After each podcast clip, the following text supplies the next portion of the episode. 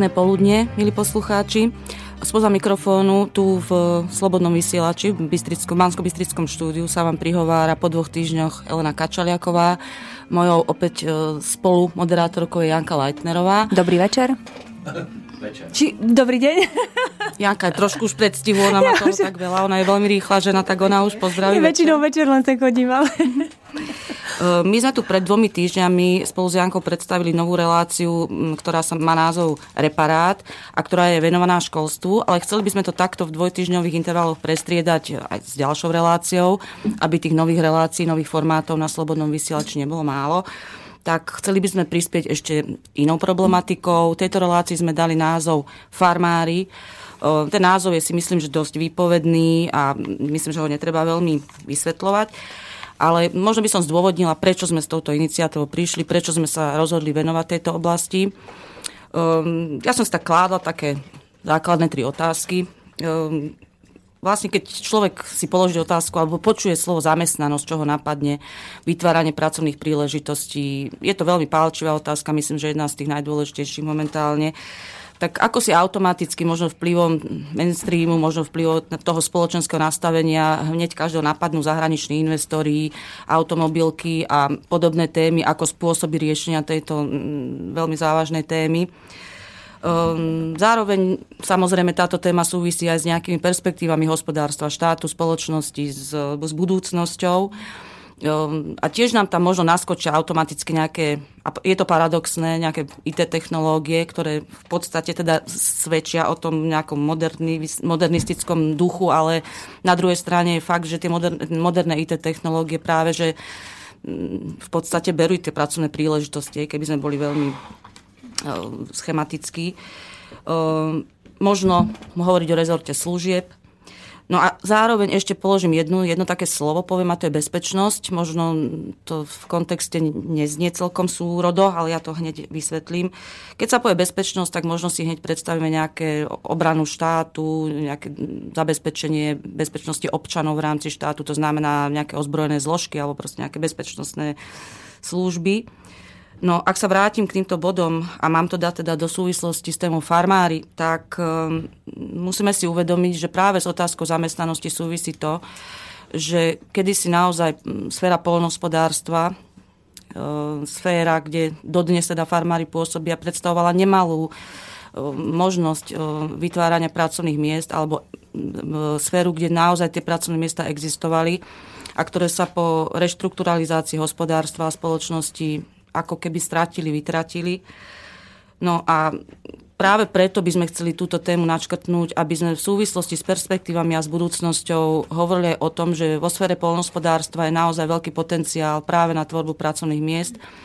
A to je tá jedna rovina toho celého, ale práve to súvisí aj s tou bezpečnosťou, pretože štát, ktorý sa spolieha len na to, čo si dovezie, čo si nedopestuje, tak je v možnosť tak skryto, možno pokiaľ tá situácia nepríde, tak eh, je istým spôsobom ohrozený, pretože naozaj potravinová sebestačnosť, eh, zdroje, ktoré poskytnú eh, ľuďom obživu, sú veľmi, veľmi dôležité a naozaj tá situácia by nebola dobrá, keby nastala, ale treba to proste mať na pamäti. Čiže sféra polnospodárstva, sféra, sféra farmárov je ne, veľmi dôležitá a mne osobne, neviem, či s tým súhlasíte aj vy, ale mne osobne veľmi chýba nejaký spoločenský diskurs, kde by sa tieto témy v takej širšej rovine, v hlbšej rovine nejak prezentovali, kde by sa o tom diskutovalo a kde by dostali širší priestor aj samotní farmári alebo poľnohospodári alebo výrobcovia produktov. Možno si mnohí ľudia kladú tú otázku, že na čo sa týmto zaoberať, obchody sú plné. Napokon často v obchodných reťazcoch si možno kúpiť oveľa lacnejšie produkty ako tých slovenských. Ehm, je to podľa mňa otázka opäť nastavenia e, spoločnosti a budovania nejakých hodnôt, alebo teda nastavenia na základe istých hodnôt, napríklad aj teda tej hodnoty vlastných zdrojov, uplatnenie vlastných pracovníkov, vlastného ľudského potenciálu, ktorý v tejto krajine je a možno nejaké prehodnotenie vplyvu tých nadnárodných e, korporácií, nadnárodných spoločností, ktoré momentálne skutočne sú, sú dominantnými, hej, pokiaľ ide o nejakú ponuku. Ja sa veľmi krátko ešte zastavím pri nejakých takých cieľoch, ktoré by sme si, alebo nejakých témach, ktoré by sme chceli rozoberať, ale myslím si, že v ďalšej časti našej relácie sa k týmto témam dostanú naše dve hostky, ktoré sa tu pripravujú už za mikrofónmi a ktoré vám predstaví Janka Leitnerová. Čiže myslím si, že nevyhnutné je definovať nejaký súčasný status rezortu polnospodárstva, to znamená, kde sa nachádzame, v akom stave polnospodárstvo je. Čo samozrejme súvisí s veľmi dôležitou témou legislatívneho nastavenia, pretože práve legislatívne nastavenie možno v tej bežnej realite trápi tých, ktorí sa týmito vecami v bežnom živote a v, v každodennej práci zaoberajú. To znamená, či tá legislatíva im pomáha alebo im kladie pred nohy nejaké prekážky. No a chceli by sme aj predstaviť v budúcnosti priebežne aj aktivity, ktoré sa týmito vecami zaoberajú a ktoré sa snažia uľahčiť život farmárom a naozaj tento rezort rozbehnúť tak, aby sa stal opäť takou životaschopnou sférou nášho hospodárstva. V našich reláciách by sme chceli poskytnúť široký priestor naozaj samotným farmárom, aby sa mohli medzi sebou, ale aj so verejnosťou podeliť o svoje problémy, o svoje skúsenosti. Skrátka, chceli by sme vytvoriť také virtuálne trhovisko, trhovisko nápadov, podnetov, riešení, určite majú si sebe, aby, aby to proste pre nich bolo nejaké miesto, kde si sa môžu aspoň virtuálne stretnúť a kontaktovať. No a samozrejme by sme chceli, keď hádam, dostaneme tú možnosť a nebudeme to brať ako reklamu, aj prezentovať nejaké zaujímavé slovenské produkty, chceli by sme predstaviť ich výrobcov, v čom sú výnimočné.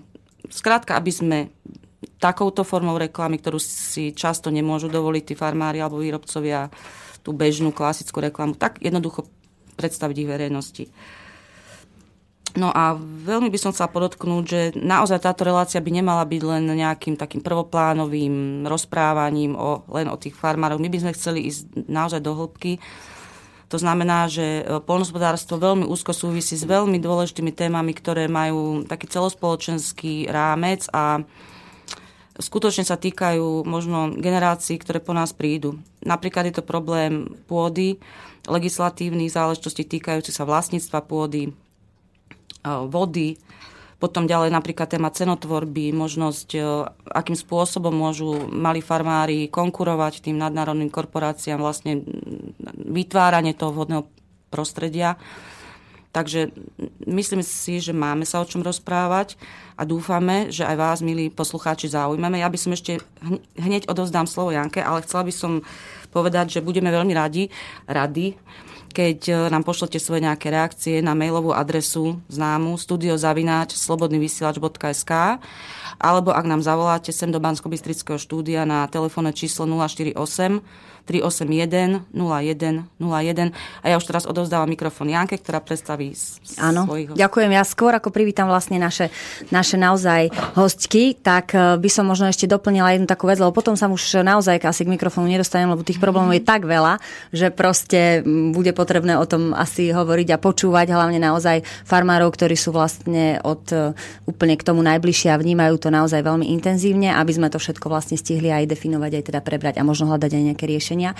Ale naozaj možno mne nedá podotknúť jednu takú vec, že, že proste všetky tie tri témy, ktoré si začala, zamestnanosť, hospodárstvo, bezpečnosť, tak v podstate naozaj to tak je. Však hospodárstvo znamená polnohospodárstvo a priemysel. Polnohospodárstvo to znamená vlastne naozaj produkcia vlastne v, v tom polnohospodárstve tých fariem a priemysel to je ten spracovateľský a my sme mali ten priemysel rozvinutý, potravinársky, to znamená, že naozaj to cukrovarníctvo. My sme boli potravinovo sebestační, to znamená, že sme tú, tú potravinovú bezpečnosť splňali. Takže a čo sa týka zamestnanosti s tým spojení, tak, tak vlastne sme mali v polnospodárstve zamestnaných 250 tisíc ľudí Takže naozaj proste tam tá vízia vlastne je a máme kam smerovať a zase to posunúť trošku od tej industrializácie k tomuto. Takže, takže to som len chcela tak doplniť, to, čo si povedala. A naozaj ja už teraz mám takú milú povinnosť privítať, privítať tu vlastne dve hostky, ak by som to tak mala povedať, lebo obidve sú to vlastne farmárky ženy, čo je vlastne naozaj v tomto, v tomto také netypické, lebo každý si väčšinou predstavuje farmára, ale my tu máme takúto, takúto výnimku a máme takéto dve, dve ženy, ktoré vlastne farmárčia a um, je to Anka Balková za občianske združenie rodinné farmy. Dobrý deň. A um, Marcela Nemcová za gazdovský spolok Hond Tekov. Dobrý deň. A ja naozaj by som už chcela teraz im odozdať slovo a v podstate možno, možno aby sa nám vyjadrili aj teraz otázkou, že aby sa hneď vlastne nejako vyjadrili k tomu, že, že ako to vnímajú u nás vlastne celú tú situáciu z toho svojho pohľadu farmára, ako vlastne to to mm, prežívajú a aké teda možno s akými problémami sa vlastne stretávajú. Aby sme si ich my postupne vedeli definovať a každú ďalšiu reláciu možno k nejakej tej téme v podstate ďalej, ďalej vlastne nastaviť. Takže Dnes vítajte. nástrel a uvidíme, čo sa to vyurobí a potom môžeme ísť tak viac do hĺbky. Áno. Ďakujem pekne za slovo. My sme sa tak ponúkali s Marcelou, že ktorá, lebo ja som chcela dať možnosť jej, lebo ak začnem hovoriť ja, je hrozí nebezpečenstvo, že sa nikto k slovu nedostane. Takže potom mi len zoberete mikrofón na pokoj, hej, máte. Takže tých problémov je naozaj veľa, čo sa týka farmárčenia, aj keď s tým slovom farmár sa ja ešte len stotožňujem, lebo to nie je naše slovenské slovo. A ako farmár som sa nikdy necítila. Tým, že som na samote v horách, tak som skôr nejaký gazda, hospodár. V minulosti som bola kulak, to boli rôzne označenia pre nás. Ale my momentálne také najpalčivejšie problémy, ktoré musíme riešiť v tej našej činnosti, no ako ťažko ich vymenovať do dvoch, dve hodiny sme tu? Áno, dve hodiny. Nie dve do druhej ráno. Nie, nie, do druhej na obed. Tak, do druhej, aha, tak, tak to budeme musieť nejako skrátiť. Takže naozaj najväčší problém je momentálne pôda, legislatíva okolo pôdy a dostupnosť pôdy pre majiteľov, pre tých, ktorí chcú na nej hospodáriť tam do niektorých vecí bolo treba naozaj vstúpiť legislatívne, čo my sa snažíme ovplyvniť, ale neviem, nemáme na to moc, alebo sme na to možno slabí, aby sme to dokázali.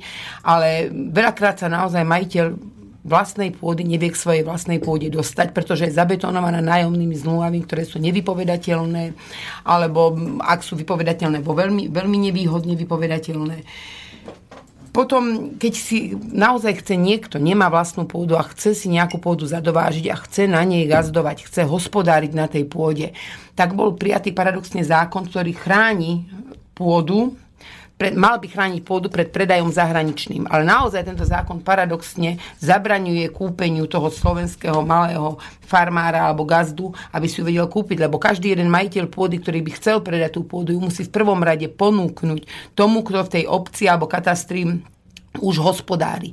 A vo veľkej väčšine sú to naozaj veľké družstva, SROčky, rôzne spoločnosti, ktoré vznikli, majú pozadie v zahraničí a vznikli tu na Slovensku, majú slovenských konateľov a oni naozaj paradoxne prví majú právo tú pôdu kúpiť. A ktokoľvek, kto ešte nehospodári na pôde, nemá tam žiadnu pôdu a chcel by, tak má veľký problém. Musí čakať niekedy v koľkom poradí, aby sa k tej pôde dostal. Takže naozaj sa tu prijali nejaké veci, ktoré, ktoré vôbec neslúžia tým našim ľuďom. Neviem, nechceme to, nechcem to rozoberať bližšie, prečo to vzniklo. Potom, keď už tú pôdu ten človek má a chcel by na nej hospodáriť a chcel by niečo s tým robiť, tak niečo si musí dochovať a dopestovať. Tá, tá byrokracia je taká obrovská, tá legislatíva, že keď on to má všetko splňať, tak by potreboval jednu účtovníčku. Väčšinou je to jeden človek alebo maximálne dvaja ľudia. My sme tu síce ženy hej, v takom zastúpení asi preto, sme ukecanejší, ale my máme doma aj chlapov, hej, ktorí však niekto musí aj robiť a niekto chodí po svete a keca. Hej, takže my to máme tak rozdelené. My sme dneska vyhrali konkurs a prišli sme kecať. A ja vás tu tak chválim, aké ste vy farmárky, aj keď ja vás poznám možno z toho druhého pohľadu naozaj, že pracujete aj na farme, takže musím to vyvrátiť, Anka, lebo ano, aj ano, pracuješ. Tak, áno, občas trošku aj pracujem, to je pravda. Musíme, ináč to nejde, lebo sme na to naozaj dvaja, takže keď ja niečo, keď ja niekde idem si pokecať ako teraz, tak si to musím doma odrobiť, to sa platí aj u Marcele určite. Ale keď máme to všetko splňať, potrebovali by sme ešte ľudí, ktorí nám to budú evidovať, lebo evidencia, e, všetko musí byť zaregistrované, na všetko musí byť papier. Veľakrát sa tak zmení zákon, že ten malý, malý gazda, malý farmár sa k tomu nedostane k tej informácii. Všetko je to síce na internete, nám povedia na tých úradoch, kde sa ideme pýtať, však všetko je to na internete. Ale nikoho nenapadne, že na tom vidieku ten, to nie je ani pokryté internetom. Koľko percent územia je pokryté internetom? Ako sa k tým informáciám ten človek má vôbec dostať? Všetky organizácie, ktoré ho chodia kontrolovať, sú v prvom rade zamerané na to, aby mu vyrúbili pokutu aby, áno, aby mu vyrúbili pokutu, aby na ňom si ako naplnili trošičku, aby tá štátna pokladnica rástla, ale nikto mu neporadí. Nikto nie je poradný orgán. To poradenstvo by malo fungovať trošičku ináč. V prvom rade by, ja neviem, veterinárna správa, ako centrálna evidencia, tam priznala sa, tam máme veľmi dobré vzťahy a oni naozaj sa snažia nám poradiť, platobné agentúry, aby v prvom rade slúžili ako poradné orgány. Ono je to, nemôžem povedať, že to unblock funguje tak, že neporadia, ale to naozaj od človeka k človeku, od okresu k okresu. A je to veľmi individuálne a aj vysvetlenie zákona sa veľmi líši v jednotlivých okresoch. My sa stretávame s farmármi po celej, v rámci celej republiky a naozaj sú tam interpretácie zákona úplne iné a úplne iné informácie dostávajú tí ľudia, ktorí tam chodia pýtať sa. Nie je to ujednotené. A to poradenstvo by malo naozaj ináč fungovať. Keď ten človek už všetko toto prekoná, niečo dopestuje, niečo dochová, potrebuje to speňažiť. Tam nastupujú daňové zákony, registračné pokladne. To sú veci, ktoré naozaj ten, ten človek malý na tom vidieku, je to, väčšinou sú to jednoduchí ľudia a on o tomto všetko ani nevie. Oni sa potom aj boja, potom veľa z nich naozaj funguje v šedej ekonomike, lebo si to nevie predstaviť, že by to všetko mal splniť a dodržať. Ale keď už to všetko dodržia splnia, už má aj tú pokladňu a všetko to splnia a chce niečo predať, tak zrazu zistí, že nemá čo predať. Pretože on si tú pokladňu má, ale on nemôže finalizovať. Teraz samozrejme už môže, tá rastlinná produkcia sa môže, tak to vieme, to tomu, tomu možno povie viacej Marcela. Ale tí, ktorí sa zameriavajú na živočíšnu výrobu, tak môže predať mlieko.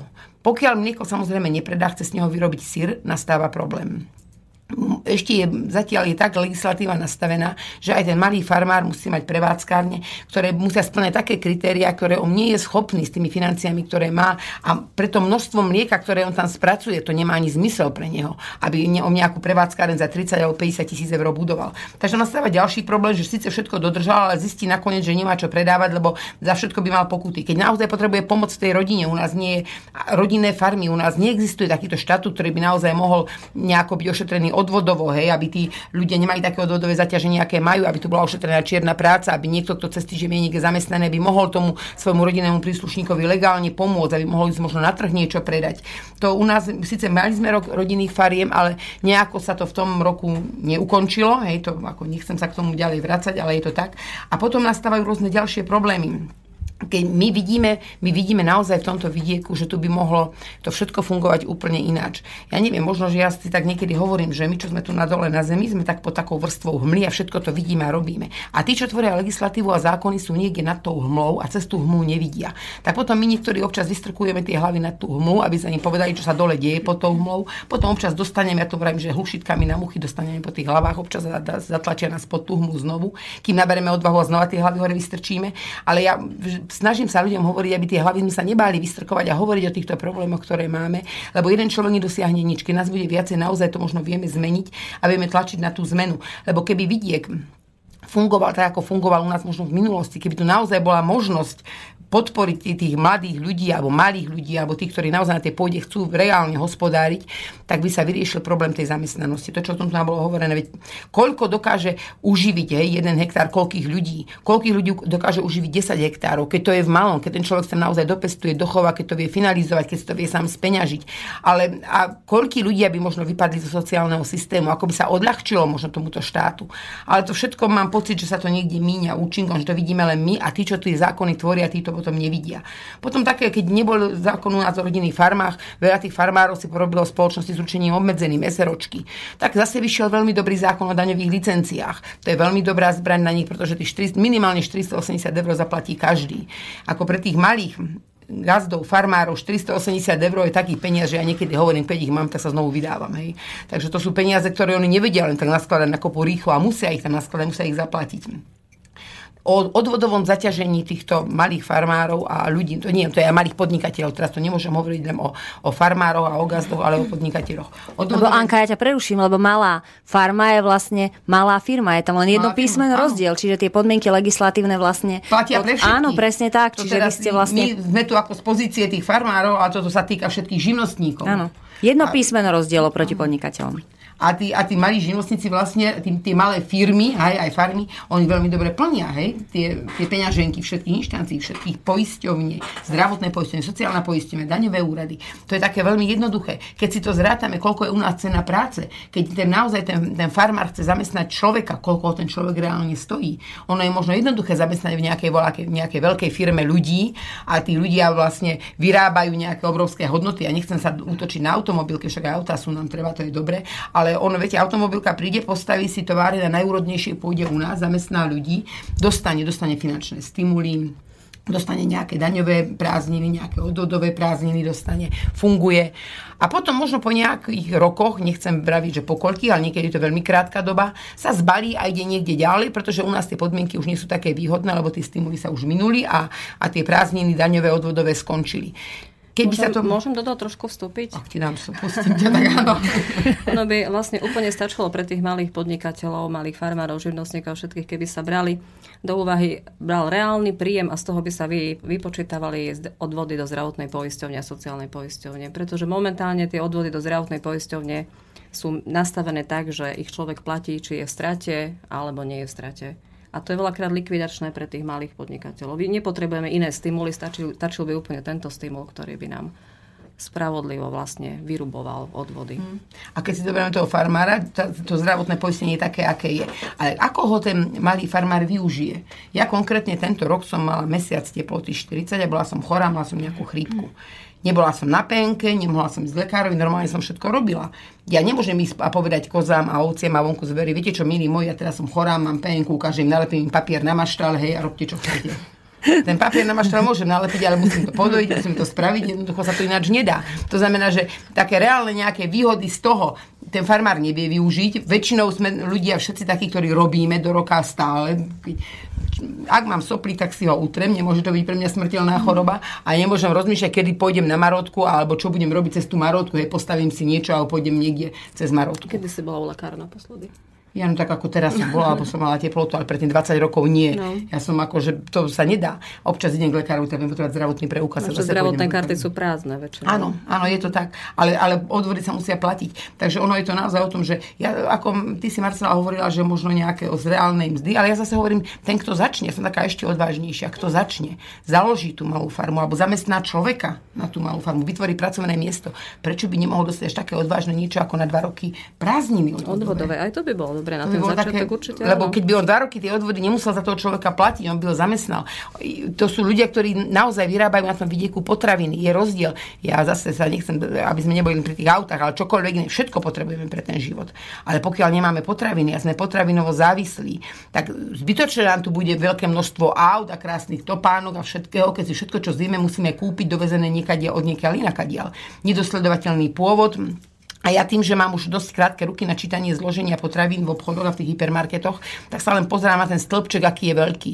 A ak ten stĺpček má 7 riadkov a je to nejaký sír, tak si hovorím, tak toto si nemôžem kúpiť, lebo to by ma mohlo zabiť.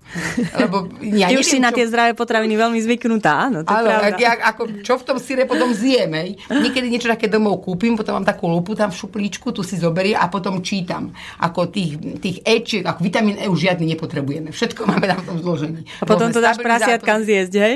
Nie, prasiatka to nechcú, ja som to skúsila. Ja, aj? ja som to, to skúsila, ja som skúsila, ja som ako malé prasiatko krmila mliekom kozím a potom už mlieko kozie nebolo v zime a to prasiatko potrebovalo už niečo papať, tak som išla kúpiť do hypermarketu tetrapakové mlieko, kúpila som kvalitné, nebudem menovať značku 3,5%. Aby si reklamu nerobila. Aby som nerobila reklamu, ako to by nebola dobrá reklama. ja viem, ja to to, čo dokončím teraz, by bolo dobre. Ja som to tam namočal toho roštek, dali to tým mliečkom, dal som to do nádobky, dal som mu to zožre, prasiatko prišlo, omočilo noštek a išlo preč. Predtým tam bolo okolo 13 ďalších prasiatok, som mala problém, keď som to mliečko tam niesla kozie, všetkých 13 sa mi tam tlačilo do tej nádobky, aby som ich odohnala. Teraz to jedno, ktorému to bolo určené, ovoňalo, odišlo zavolala som tých zvyšných 13, poďte to zožrať, čak toto je nejaké rozmaznané a nažraté. Všetkých 13 prišlo, ovoňalo a odišlo. Tak som sa s nimi vadila, že sú strašne rozmaznaní, však ľudia to musia piť. Zavolala som ich mamu Mášu, reku, Máša, poď sem zožer to ty, lebo deti tvoje to nechcú. Máša prišla, ovoňala a išla preč. Možno by to som... stačilo ako nejaké posudzovanie kvality výrobkov. Možno tak funguje, áno. Ja, ja, na tom nejako. Ja hodím prastom, prasto nezožerú, nie ma ja, hej. Takže kúsok, keď im dám. Nakoniec som to vykydla na dvor a sme chlieb z toho vyzobali sliepky, to mlieko tam vyschlo a bolo to tam proste. Takže keď naša svinia, ja som to potom hovorila mojej mame a to bolo tak dobrosrdečne, vám povedala, ty Anka, keď to tetrapakové mlieko ani vaše svine nechcú, ani ja si ho už hádam, nebudem kúpiť. Takže my teraz tak vždy hovoríme, keď niekto niečo, a vaše svine to chcú, ako to môžeš, to chcú. Presne napadlo, že možno vám niekedy tak zavoláme, že aké máte nové odporúčania a neodporúčania a možno takto robíme nejaký monitoring trhu. Áno, zatiaľ tetrapakové mlieko nie. A ešte sú také buchtičky špeciálne, rôzne, také sladené, balené. Oni majú aj takú dobrú trvácnosť. Mám normálne za 3 mesiace neoplesne v tom sáčku, mm. taká trvácna. A takúto nejakú zabudnutú som našla v aute, ktorú som si kúpila niekde na cestu a našťastie som ju nezjedla, tak som zdravý prežila tú cestu. A potom som to domov priniesla, našla som ju niekde pod sedačkou, ešte nebola vôbec plesnivá nič. Aj mekosť mala takú celka, že by som ju bola tými mojimi zubami ešte požula, ale potom som ju odbalila, ako však už to dáme tým sminkám. Ona sa tam povalovala na tom dvore dlho dlho. Tak potom sme ju nejako zlikvidovali, niekde ju muž vyhodil. Ale niektoré veci jednoducho, hovorí sa o sviniach, že zožerú všetko. Nie svine, my ľudia zožereme. Prepačte, zjeme všetko. Hej? No presne tento, bo, bo ma, takto to ma presne mi prišlo na um, že možno tie zvieratá týmto intuíciou, že sú vlastne múdrejšie v úvodzovkách ako my, ktorí ideme a povieme si, hej, je to lacné, prečo si mám kúpiť toto. Hej, a teraz sme možno vlastne naozaj pri takej téme, ktorá je naozaj veľmi vážna a myslím si, že netýka sa len farmárov, problémov, otázok, ale naozaj myslím si celého celé, celého vlastne akože obyvateľstva, alebo každého jedného človeka, alebo zdravé potraviny, alebo zdravie sa týka vlastne všetkých. Takže naozaj mohli, mohli by sme sa presne aj o tomto, že, že ako vlastne u nás e, tie, ten rozdiel, asi myslím si, že Anka to veľmi tak trefne načrtla alebo otvorila túto tému, ktorá v podstate naozaj hovorí o tom, že tie zdravé potraviny od tých farmárov sú, alebo teda aký máte vy názor alebo rozdiel, že teda v čom sú tie potraviny od farmárov iné? Majú takú chuť, akú majú mať, pretože sú sírie z mlieka, Áno. Lekvár je z ovocia a to stačí, nie? Čiže spoznáme to chuťou, hej? Takže... Spoznáme to chuťou, hej. Takže... Ale niekedy sa stretneme aj s tým, že napríklad niekto ochutná sír normálny od, od, od, od gazdu, od farmára zje sír a potom ten sír jeden deň má jednu chuť a druhý deň ešte smutne ostane jeho na druhý deň a potom telefonuje. Ale ten sír je nejaký iný trošku, ako bol včera. Áno, však ten sír normálne zreje, on nemá žiadne konzervanty, on bude stále iný. A ak ho necháte mesiac niekde na vzduchu, tak ho vám vyzreje, môžete ho nastrúhať a máte naozaj trvanlivý sír. To sú potom tí ľudia, oni, oni si myslia, že je to to, čo sa kúpi v obchodoch. Kúpi sa sír a 1. marca si ho kúpi, zabudne na ne 1 júna ho nájde rovnaký v chladničke a ešte ho môže zjesť. Ako my sme takí rozmaznaní. To je tým, si... že tí ľudia už to nemajú s čím porovnať. Oni nezažili tie pôvodné chute. Len tie staršie generácie si pamätajú chuť masla, no. chuť syra. Čiže z tohto vlastne vyplýva, že ja neviem, ja si kúpim v obchode sír a v podstate naozaj skončí trvanlivosť, ja vlastne potom robím poriadok v chladničke, tak ho vyhodím. Takýto sír, keby som si vlastne kúpila od teba, tak proste naozaj môžem ho nechať v podstate dozrievať a on len teda nakoniec bude parmezán, hej? Áno, keď ho správne skladuješ, tak sa ti nepokazí. Ja mám doma dvojročný sír. Uh-huh. Nemá sa čo s ním stať, no ho musíš správne skladovať. A keď by si ho zabudla v tom sáčku niekde v chladničke a že už naozaj na povrchu takú mazľavú vrstvu vytvorí, že, lebo tie, tie sáčky mikrotenové nie je úplne najideálnejšie ideálnejšie, ale keby si na to zabudla, tak stačí z toho sáčku vybrať naozaj tú mazľavú vrstvu z toho dole umyť alebo nejako oškrabať, nechaj ho trošku na prievanie, prípadne aj do slaného nálevu po nejakých dvoch dňoch, keď ti zaschne a môže ho nechať ďalej zrieť na prievanie a bude pomaličky pracovať. Ja by som sa mm. možno že chcela k takým tým väčším témam vrátiť, lebo toto je veľmi zaujímavé, ale že či vlastne počas tej vašej praxe farmárskej alebo gazdovskej aby sme neboli celkom pesimistickí. Máte pocit, že sa niečo tak hýbe, alebo, alebo aspoň, že sú nejaké náznaky, alebo, alebo nejaké uvedomenie v tej vašej komunite, že, že hľadáte tie spájania. Ja dúfam, že táto relácia sa stane takou platformou, že či predsa niečo pozitívne by sme v tom, lebo je to dosť smutné, čo ste načrtli a viem si predstaviť, že musí to byť veľmi ťažké, ak, lebo podľa mňa to, čo vy robíte, sa nedá robiť bez toho citu. Hej, to nie je o tom, že mi pracovná agentúra toto vymyslí, že to človek naozaj buď to cíti a robí to z láskou, lebo to, čo ste vraveli, hej, či zdraví, či chorý, či ako tie zvieratá proste, alebo teda to pole vás nepustí že či v tomto celom ťažkom sú aj nejaké svetlé body? Ale ja to všetko vidím ako jeden svetlý bod. Toto vyzeralo pesimisticky. Ja sa potom ospravedlňujem, ja som, bola, ja som sa tu celý čas smiala. Však tu my užijeme kopec srandy. Viete, koľko srandy si užijeme? My sme, pozitívne je to, že sme sa začali spájať, že naozaj sa na tom vidieku spájame. Môžeme kľudne používať ten názov farmára, aj keď vravím, my sa s tým len stotožňujeme. To sme nám legislatíva nám to prijala, prišlo to k nám, tak sme sa ako označovaní. Ale to, že sa začíname spájať, znamená, že aj tí ľudia na tom vidieku si uvedomujú, že ako jednotlivé vec nič nedosiahnu. A možno sa trošku zabudne na tie konkurenčné boje. To je veľmi dôležité. Lebo ak sa budeme vnímať ako konkurencia, tak to nebude úplne jednoduché. A ďalšia vec taká pozitívna je tá, že minulý rok, ako nechcem, aby som nikomu neubližovala, a bol taký hon ako keby na čarodejnice, na malých farmárov, na malých gazdov. A to znamená, že keď sú tie kontroly také rozbehnuté a keď ich tak veľmi ničia z každej strany, to znamená, že už niečo znamenajú, alebo nejaký strach z druhej strany je tak možno, že niekto, kto, ja neviem, sa obáva možno o to, že my zobereme tým veľkým možno tú pôdu, alebo že neviem, čo sa tu udeje, tak vlastne takýmto spôsobom chcú možno zastrašiť týchto malých e, farmárov a na tom vidieku ľudí, ktorí chcú naozaj produkovať. Ale zase ako taká protireakcia je to, že sa spájame a znova sme potom silnejší a ten strach, tí ľudia zbavujú sa toho strachu. U nás je momentálne toto všetko, čo som hovorila, nebolo nič negatívne, lebo to musí prejsť svojim vývojom a všetko je tak, ako má byť a musíme si to odkráčať. Jediné také negatívne je to strach tých ľudí. Keby sme vedeli zobrať ten strach, tak všetko ide veľa rýchlejšie. Ale také zbytočné strachy, že čo sa stane, no tak každopádne, ja hovorím vždy, keď občas radím ľuďom, hej, lebo nevieme, tam taký problém je s kafilériou a neviem, keď si farmár zareže jednu ovcu, tak musí volať kafilériu, aby ho dozdal čreva. No a samozrejme, on kafilérii zaplatí 50 eur, to je minimálna taxa za kafilériu. A či zoberie, ja neviem, 5 kg alebo zoberie do 100 kg, hej, tak tá ovca sama má hodnotu tých 50 eur. On ju chová, on sa s tým zabáva a nakoniec ju zareže a musí ho dozdať čreva kafilérii. Tak tu nie je žiadna iná cesta, lebo všetko, čo nie je určené na ľudskú spotrebu, musí ísť do kafilérie je to vedľajší živočišný produkt a musí sa to likvidovať. Tak tam nie je iná cesta, len to, že nemáme nič, čo nie je na ľudskú spotrebu. No tak jednoducho všetko zjeme.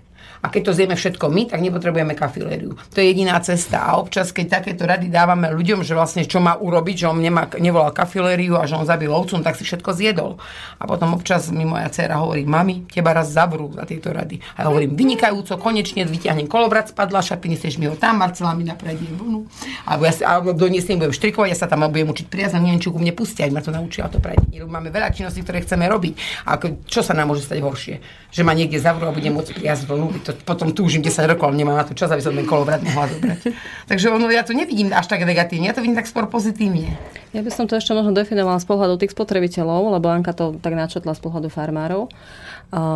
My hospodárime, alebo snažíme sa hospodáriť 13 rokov a keď si porovnám to obdobie na začiatku a teraz, tak je to radikálny posun v, vo vnímaní tých ľudí tých spotrebiteľov na tej druhej strane, tí, čo to tak jedia. už vás vyhľadávajú viac ako vtedy, je to, je to veľký posun a momentálne v podstate nemáme potrebu, e, nemáme potrebu to nejako reklamovať a hľadať si odbyt, lebo tí ľudia už, už idú potom. Už si to hľadajú.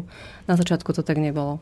No to je super. Mňa teraz taká poznámka, čo som zaregistrovala, že um, na to úplne zmiatlo, lebo už predsa vidíme aj tie letáčiky, hej, slovenské výrobky a kupujte slovenské, že nejaké tie kampane prebehli a aj v tých obchodoch to už je nejak označené tým výberom a prečo sú tam zrovna tie produkty, to nebudem rozoberať, ale mňa úplne zarazilo, že sme dostali nejakú nejaké, nejaké vystretý prst hroziaci, že proste porušujeme pravidlá voľného obchodu, pretože si dovolíme propagovať slovenské výrobky na úkor zahraničných a tým nejak vstupujeme do toho voľného trhu, tak dosť to bolo...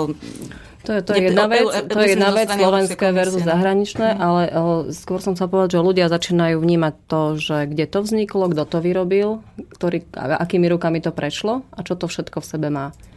Hey, a, z toho, a z toho už viacerí ochutnali maci, vieš? A, z toho, no a z toho dôvodu hľadajú to, čo majú doma, to, čo majú v susedstve, to, čo majú za rohom a necestuje to krížom cez, cez Európu alebo cez pol Zemegule je to veľký posun vo vnímaní ľudí. Aj keď to ešte možno tak nevyzerá, ale my to vnímame.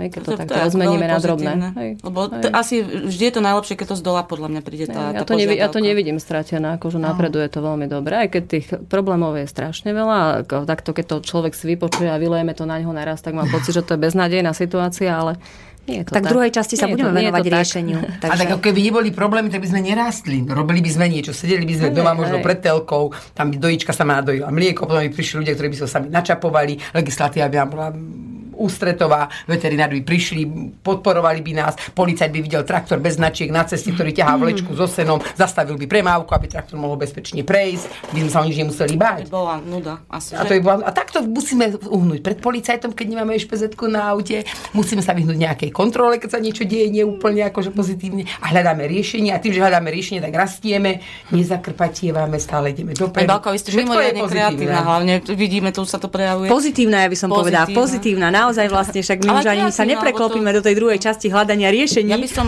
navrhovala, Takže... aby sme sa trošku nadýchli, že by sme si dali prvú pesničku, dámy, ak dovolíte, a potom Samozrejme. by sme pokračovali ďalej.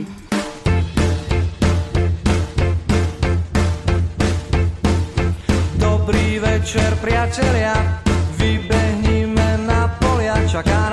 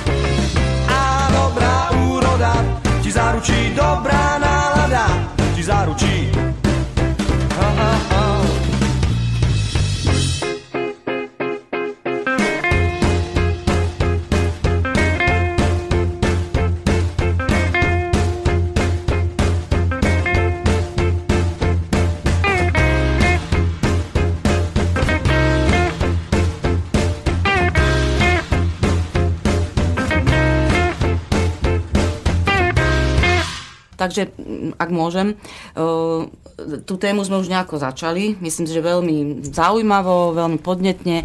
Ale predsa by sme mohli nejak pristúpiť, alebo teda si spomenúť, nejak skonkretizovať tie body, alebo tie základné oblasti, ktoré farmárov trápia najviac a o ktorých vlastne medzi sebou hovoríte. Aj tak hlbšie, aby sme vlastne ano. naozaj sa k tej problematike, problematike pôdy, áno, presne napríklad dostali, že, alebo začali touto pôdou, ktorá je naozaj to nosné, lebo vlastne pôda je nielen, nielen pôda ako taká polnohospodárska, ale aj to naše územie, je to vlastne naozaj niečo, čiže, čiže aby sme sa k tej pôde teda vrátili a k tým problémom, aby sme si ich trošku tak vlastne otvorili a definovali.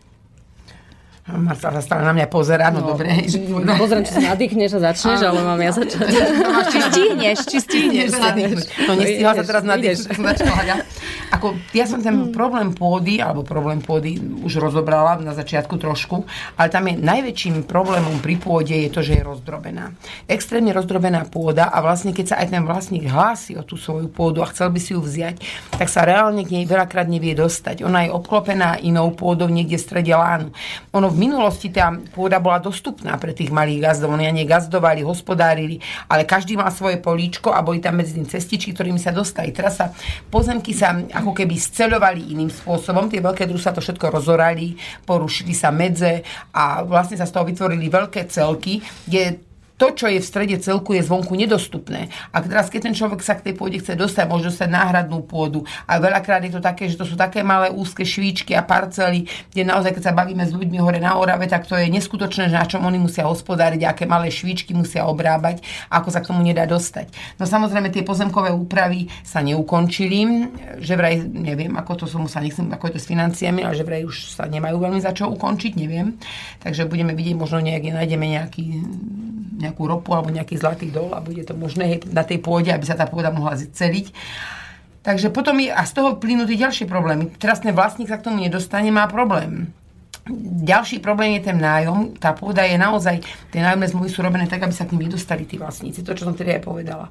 A je to veľmi, veľmi ťažké. Tam treba to vstúpiť legislatívne, aby bolo možné tú pôdu vypovedať. Tá nájomná zmluva, ktorá je na dobu neurčitú, sa môže vypovedať po 5 rokoch, alebo ak sa nevypovie, tak sa automaticky prolonguje na ďalší rok. Ešte by som, ešte by som sa chcela vrátiť k tomu celovaniu pôdy, ak môžem, aby sme vysvetlili možno, čo to, čo to znamená.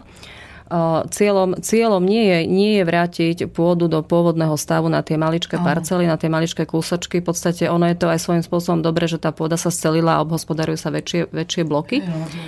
Cieľ, cieľom tohto by malo byť mm, väčšie, väčšie kúsky, ktoré vlastnia konkrétni ľudia. Pretože teraz, okrem toho, že sú to malé, malé kúsky pôdy, malé parcely, na tejto jednej malej parcele niekoľko vlastníkov. Môže sa stať, že ich je aj 10-15. Niektorí z toho sú už nežijúci alebo sa o nich nevie. Čiže situácia je veľmi komplikovaná. Tým, týmto spôsobom sa vlastne stráca aj záujem o túto pôdu, pretože je nedostupná. Ľudia už k tým pozemkom nemajú vzťah. Výsledkom by mali byť väčšie bloky, ktoré vlastní jeden človek podľa možností a tým pádom sa dajú e, robiť e, nájomné zmluvy, ktoré sú teda funkčné. Funkčný vzťah medzi nájomcom a vlastníkom by vznikol. Ľudia môžu obchodovať s pôdou a tie pôdy by sa dali obhospodarovať. Toto je cieľom e, komasácia alebo scelovania pozemku na území Slovenskej republiky. Neviem, či mám dobrú informáciu, to možno 15 Neviem, neviem, ale je to veľmi malá mm. časť uh, katastrálnych území, ktoré boli takto scelené. A pom- ale takto, ja mám k tomu takú jednu otázku, že, že naozaj, v, keďže tie peniaze trebárs vyčlenené na to nie sú, sú to vlastne náročné pozemkové úpravy, je to možné, keby, keby nejaké riešenie, alebo hľadá sa aj nejaké také riešenie, že, že keby, keby tí vlastníci sami chceli výmenou alebo niečím, že možno naozaj, možno naozaj nejako iniciovať niečo také ako,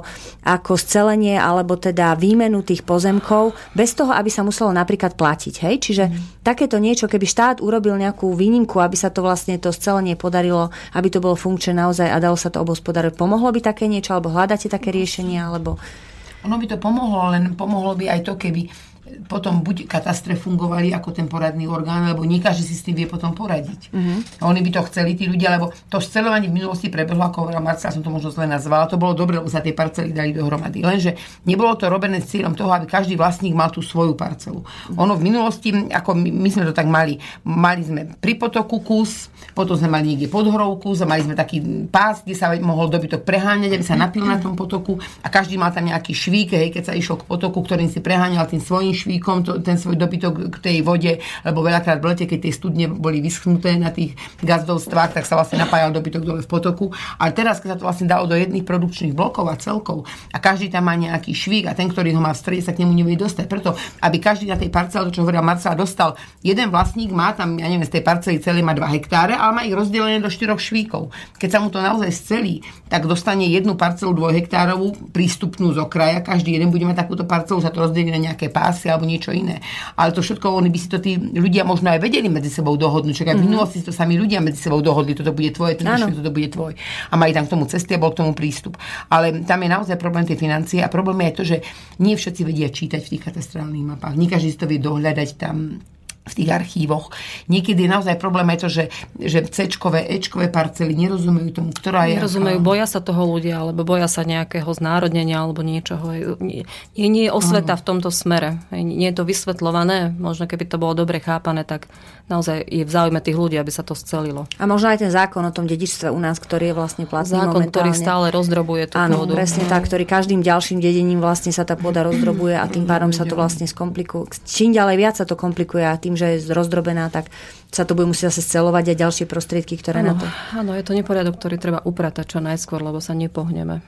Pomohlo by to, že by naozaj to nesplatili tí ľudia, ktorí tú pôdu chcú sceliť, ale ešte by bolo treba k tomu mať takéto poradenstvo, buď zo strany katastrov, alebo lebo zase, keď povieme poradenstvo, tak aby to nevznelo tak, že chceme, aby vznikli nejaké nové firmy externé, ktoré budú radiť týmto ľuďom. To je problém všeobecný poradenstvo. Všetky tieto štátne inštitúcie by mali byť zároveň aj poradné orgány. My sme my sme dostali od jednej štátnej inštitúcie takú informáciu, že oni nie sú poradný orgán, ale oni sú represívny orgán a s týmto ja vôbec nesúhlasím. No. Tieto inštitúcie sú platené z daní ľudí, oni nemajú byť čo neporadné orgány. Majú ľuďom vedieť v prvom rade poradiť a až potom majú trestať. Hej. No, to je oni nie sú za účelom trestu tu zriadené. To, na, na, za to sú iné inštitúcie za účelom trestu. Lebo sa hovorí o tom, že je to štátna služba. Napríklad. To je, to je štát, štátny služba aj predstavuje tým pádom. úplne- Ale ja si myslím, že takto to nie je len tí niektorí úradníci si to zlo vysvetľujú. A tým že, tým, že ľudia sa nevedia brániť, tak to jednoducho prijímajú. To nie je tak. Takže... Momentálne to funguje ako služba pre štát, lebo plní štátnu pokladnicu Mhm. mm-hmm. peniazmi. Ale zase, keď si povieme, že čo je štát, že to vlastne má chrániť tých ľudí, keby sme to išli už úplne do podrobnosti, tak by to bolo v prvom rade to poradenstvo. Viete, niekedy mám pocit, že keď sa povie štát, to už ako keby to bola nejaká Mimo. monštrózna figúra, pričom je to virtuálna nejaká záležitosť, fyzická, pardon, právnická osoba, ktorá naozaj predstavuje len to, čo do nej ľudia svojou prácou dajú. Hej, A v skutočnosti sme to všetci my. Všetci my, všetci my ktoré, Všetci áno, presne, ktorí... Len keď človek teda prispieva, ale už potom, keď teda za to niečo chce, tak má s tým problém. no. Ľudia tvoria zákony v tom štáte a tie zákony by mali naozaj sledovať to, aby tu bol poriadok, aby sme robili mm, tak ako, naozaj tak, ako sa má, hej, aj keď to tí ľudia vedia, že čo je, čo je morálne správne, čo by sa malo, ale tie zákony sa vytvárajú. Ale nehovorme, nemôžeme hovoriť, že všetky zákony sú iba dobré. Hej. Tie zákony tvoria ľudia a ako ľudia máme právo sa míliť, ten, kto niečo robí, sa môže aj míliť. Ale keď je zákon zlý, veľa ľudí má z toho strach. Bože môj, prestúpim zákon, ten zákon je zlý. Ale ja vždy hovorím, ak porušujem zákon ja a nie som sama, ak ten zákon porušuje ďalších, ja neviem, 10 tisíc ľudí, tak potom je ten zákon zlý. Ja, ako mne moja morálka nedovoluje dodržiavať zlý zákon, tak zmeňme zákon, však ho vytvorili ľudia. My bereme zákony ako niečo, čo je nemenné, čo tu bolo vytvorené a my všetci sa tým zákonom musíme slepo podriadovať a skláňať pod nimi hlavu. Ale ak nie sú dobré tie zákony, tak prečo ich sa nedajú zmeniť? No, tú spätnú väzbu Bojíme vlastne, sa. hej. Ale, ale zase ľudia ako takí, je zákon, a čo je a zákon, čo nám hovorí? No tak, ale tak si pozrieme ten zákon a logicky sa nad tým zamyslíme, ak, ak ten zákon nie je dobrý, no tak, tak ho zmeníme. No a to je vlastne možno aj taká moja ďalšia otázka, že zároveň teda vlastne akože m, toto idú takéto aj riešenia, hej, keď už sme naozaj pri tých vlastne zákonoch, to sú vlastne nejaké také pripomienky od vás, alebo niečo proste niekde m, máte nejakú organizáciu, spája sa to niekde, alebo naozaj teda je to proste... Koho oslovujete? Áno, vlastne, presne tak, že ako, ako takýmto spôsobom vlastne ten zákon meniť, hej, alebo aké sú teda nejaké návrhy. Pani Marcela, Ako- teraz ste dostali... Áno, ako, áno, meniť, ako meniť zákony. očný pohľad ako ideš, meniť Marco. zákony. V podstate sme veľmi malí, preto sa musíme spájať a musíme spolupracovať. A to, že napríklad mm, my sme založili gazdovský spolok, to je dôkazom toho, že sami na niektoré veci nestačíme, ale tento gazdovský spolok tiež sám o sebe je veľmi malý, na to by mohol niečo dosiahnuť. Takéto spolky a združenia sa musia dávať dokopy a spoločne tlačiť na niektoré problémy, ktoré sa dajú riešiť len legislatívne. Uh-huh. Hej, ak smerujeme k tomu, tak uh, tá, to riešenie je v spájaní a v spolupráci určite. Takže, takže aby naozaj sa toto podarilo a pre tých menších, alebo tých malých, alebo tých rodinných, ako ich nazveme, farmárov, tak tam vlastne naozaj ten cieľ je, aby teda sa spojili najprv, hľadali nejaké... Aby sa spojili a koordinovane vlastne žiadali, žiadali riešenie problémov. Áno, lebo sám jednotlivec naozaj vlastne akože toto, toto nedosiahne. Hej, samozrejme nemá na to čas, nemá na to vlastne energiu, aj možno, že tie vedomosti, skúsenosti by aj mal možno, ale skôr, skôr teda naozaj ten priestor, aby to, aby to sám chodil na vládu tlačiť, to je jasné, že to sa nedá. Hej, čiže meniť zákon naozaj musí už byť nejaký legislatívny nástroj. Áno, čiže s týmto cieľom naozaj akože s týmto cieľom naozaj vlastne z toho spájania a organizovania mm, je teda... Ak môžem, ale bolo by fajn, keby aj ľudia, ktorí... Lebo naozaj, no, predst- ja viem, že veta neznalosť zákona neospravedlňuje, to je jedna tiež hrozná vec, pretože pri v súčasnom stave legislatívy, ktoré tých zákonov je už veľmi veľa a proste tie no- novelizácie sa dejú pomaly každé, po, po každom zasadaní parlamentu, že sledovať to je naozaj podľa mňa záťaž aj pre profesionálov, to, naozaj to náročné a pre človeka, ktorý má mm, aj čas vyplnený úplne čím iným, je skutočne toto niečo, čo podľa mňa sa to nedá obsiahnuť. A preto tá veta neznal zákona. Je, je, tro, je dosť nespravodlivá je, v je tomto to zmysle. malé právne povedomie na Slovensku. A chcela som to povedať, že možno by bola výborné, keby fakt ľudia, ktorým záleží na tom, že možno nie sú mm, polnospodári, farmári, ale že by vám chceli poskytnúť nejakú, nejakú pomoc v rámci právneho poradenstva, alebo aj z tých katastrof, my si tiež môžeme napríklad sem niekoho pozvať, len to bude veľmi všeobecné, vy vyriešte úplne konkrétne veci a tie záležitosti sú veľmi individuálne, si myslím, v tých situáciách, že bolo by výborné, keby sa k vám pridali aj takí osvietení ľudia, ktorí by vám dokázali s týmto pomôcť, lebo naozaj si myslím, že toto je, toto je také... Samozrejme, predovšetkým je to asi aj o, tej, o, tom, o tom právnom servise, lebo, lebo naozaj, keď by, eh, keby si človek, eh, keby človek si vedel predstaviť, koľko legislatívnych a právnych, právnych, zák- právnych tých usmernení a zákonov je pre farmárov, tak, tak, by si, tak by si naozaj tí zákonodarci mali uvedomiť jednu vec, že farmár je tu na to, aby robil, tak ako Anka povedala, denno, denne vlastne s tými zvieratami, s tým polom, ale naviac on si musí preštudovať všetky tie zákony, ktorých sa ani právnik nevyzná, keď ho vlastne... Ktoré sa oslo- vykla- a tie zákony sa vykladajú presne všade tak. inak. No tak to Takže, je- Toto, je, toto by presne fungovalo dobre, keby štátne inštitúcie slúžili v prvom rade ako poradenský orgán. Veľa vecí by sa zjednodušilo a fungovalo by, ľudia by sa prestali možno báť, nebol by to pre nich strašiak. Hej, momentálne si to musíme robiť svojpomocne tým, že spolu komunikujeme a radíme si navzájom. Jeden je zdatný v tom, jeden si vie lepšie prečítať zákon, druhý vie lepšie možno použiť tú motiku a poradiť týmto smerom. Takže Ale možno aj má skúsenosť, hej, skúsil som toto, Áno, hej, išlo hej, to. ale toto sú vlastne veci, ktoré ako my, my nahrádzame to, čo tu chýba, nahrádzame týmto, tým, touto našou dobrovoľnou činnosťou, touto prácou navyše.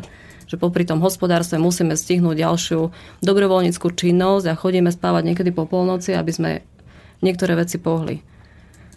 Hej, ani, ani nie zaďakujem, nie to ešte za nejakú Takže ja odmenu. chcem vyzvať, ak môžem do toho vstúpiť, vyzvať ľudí, ktorých toto oslovilo a chceli by aj pomôcť, ale aj sa tak pýtať niečo. Opäť zopakujem tú adresu mailovú studiozavináč.slobodnyvysielac.sk alebo telefónne číslo Bansko-Bystrické 048 381 0101. Budeme radi, keď prispiejete do našej debaty.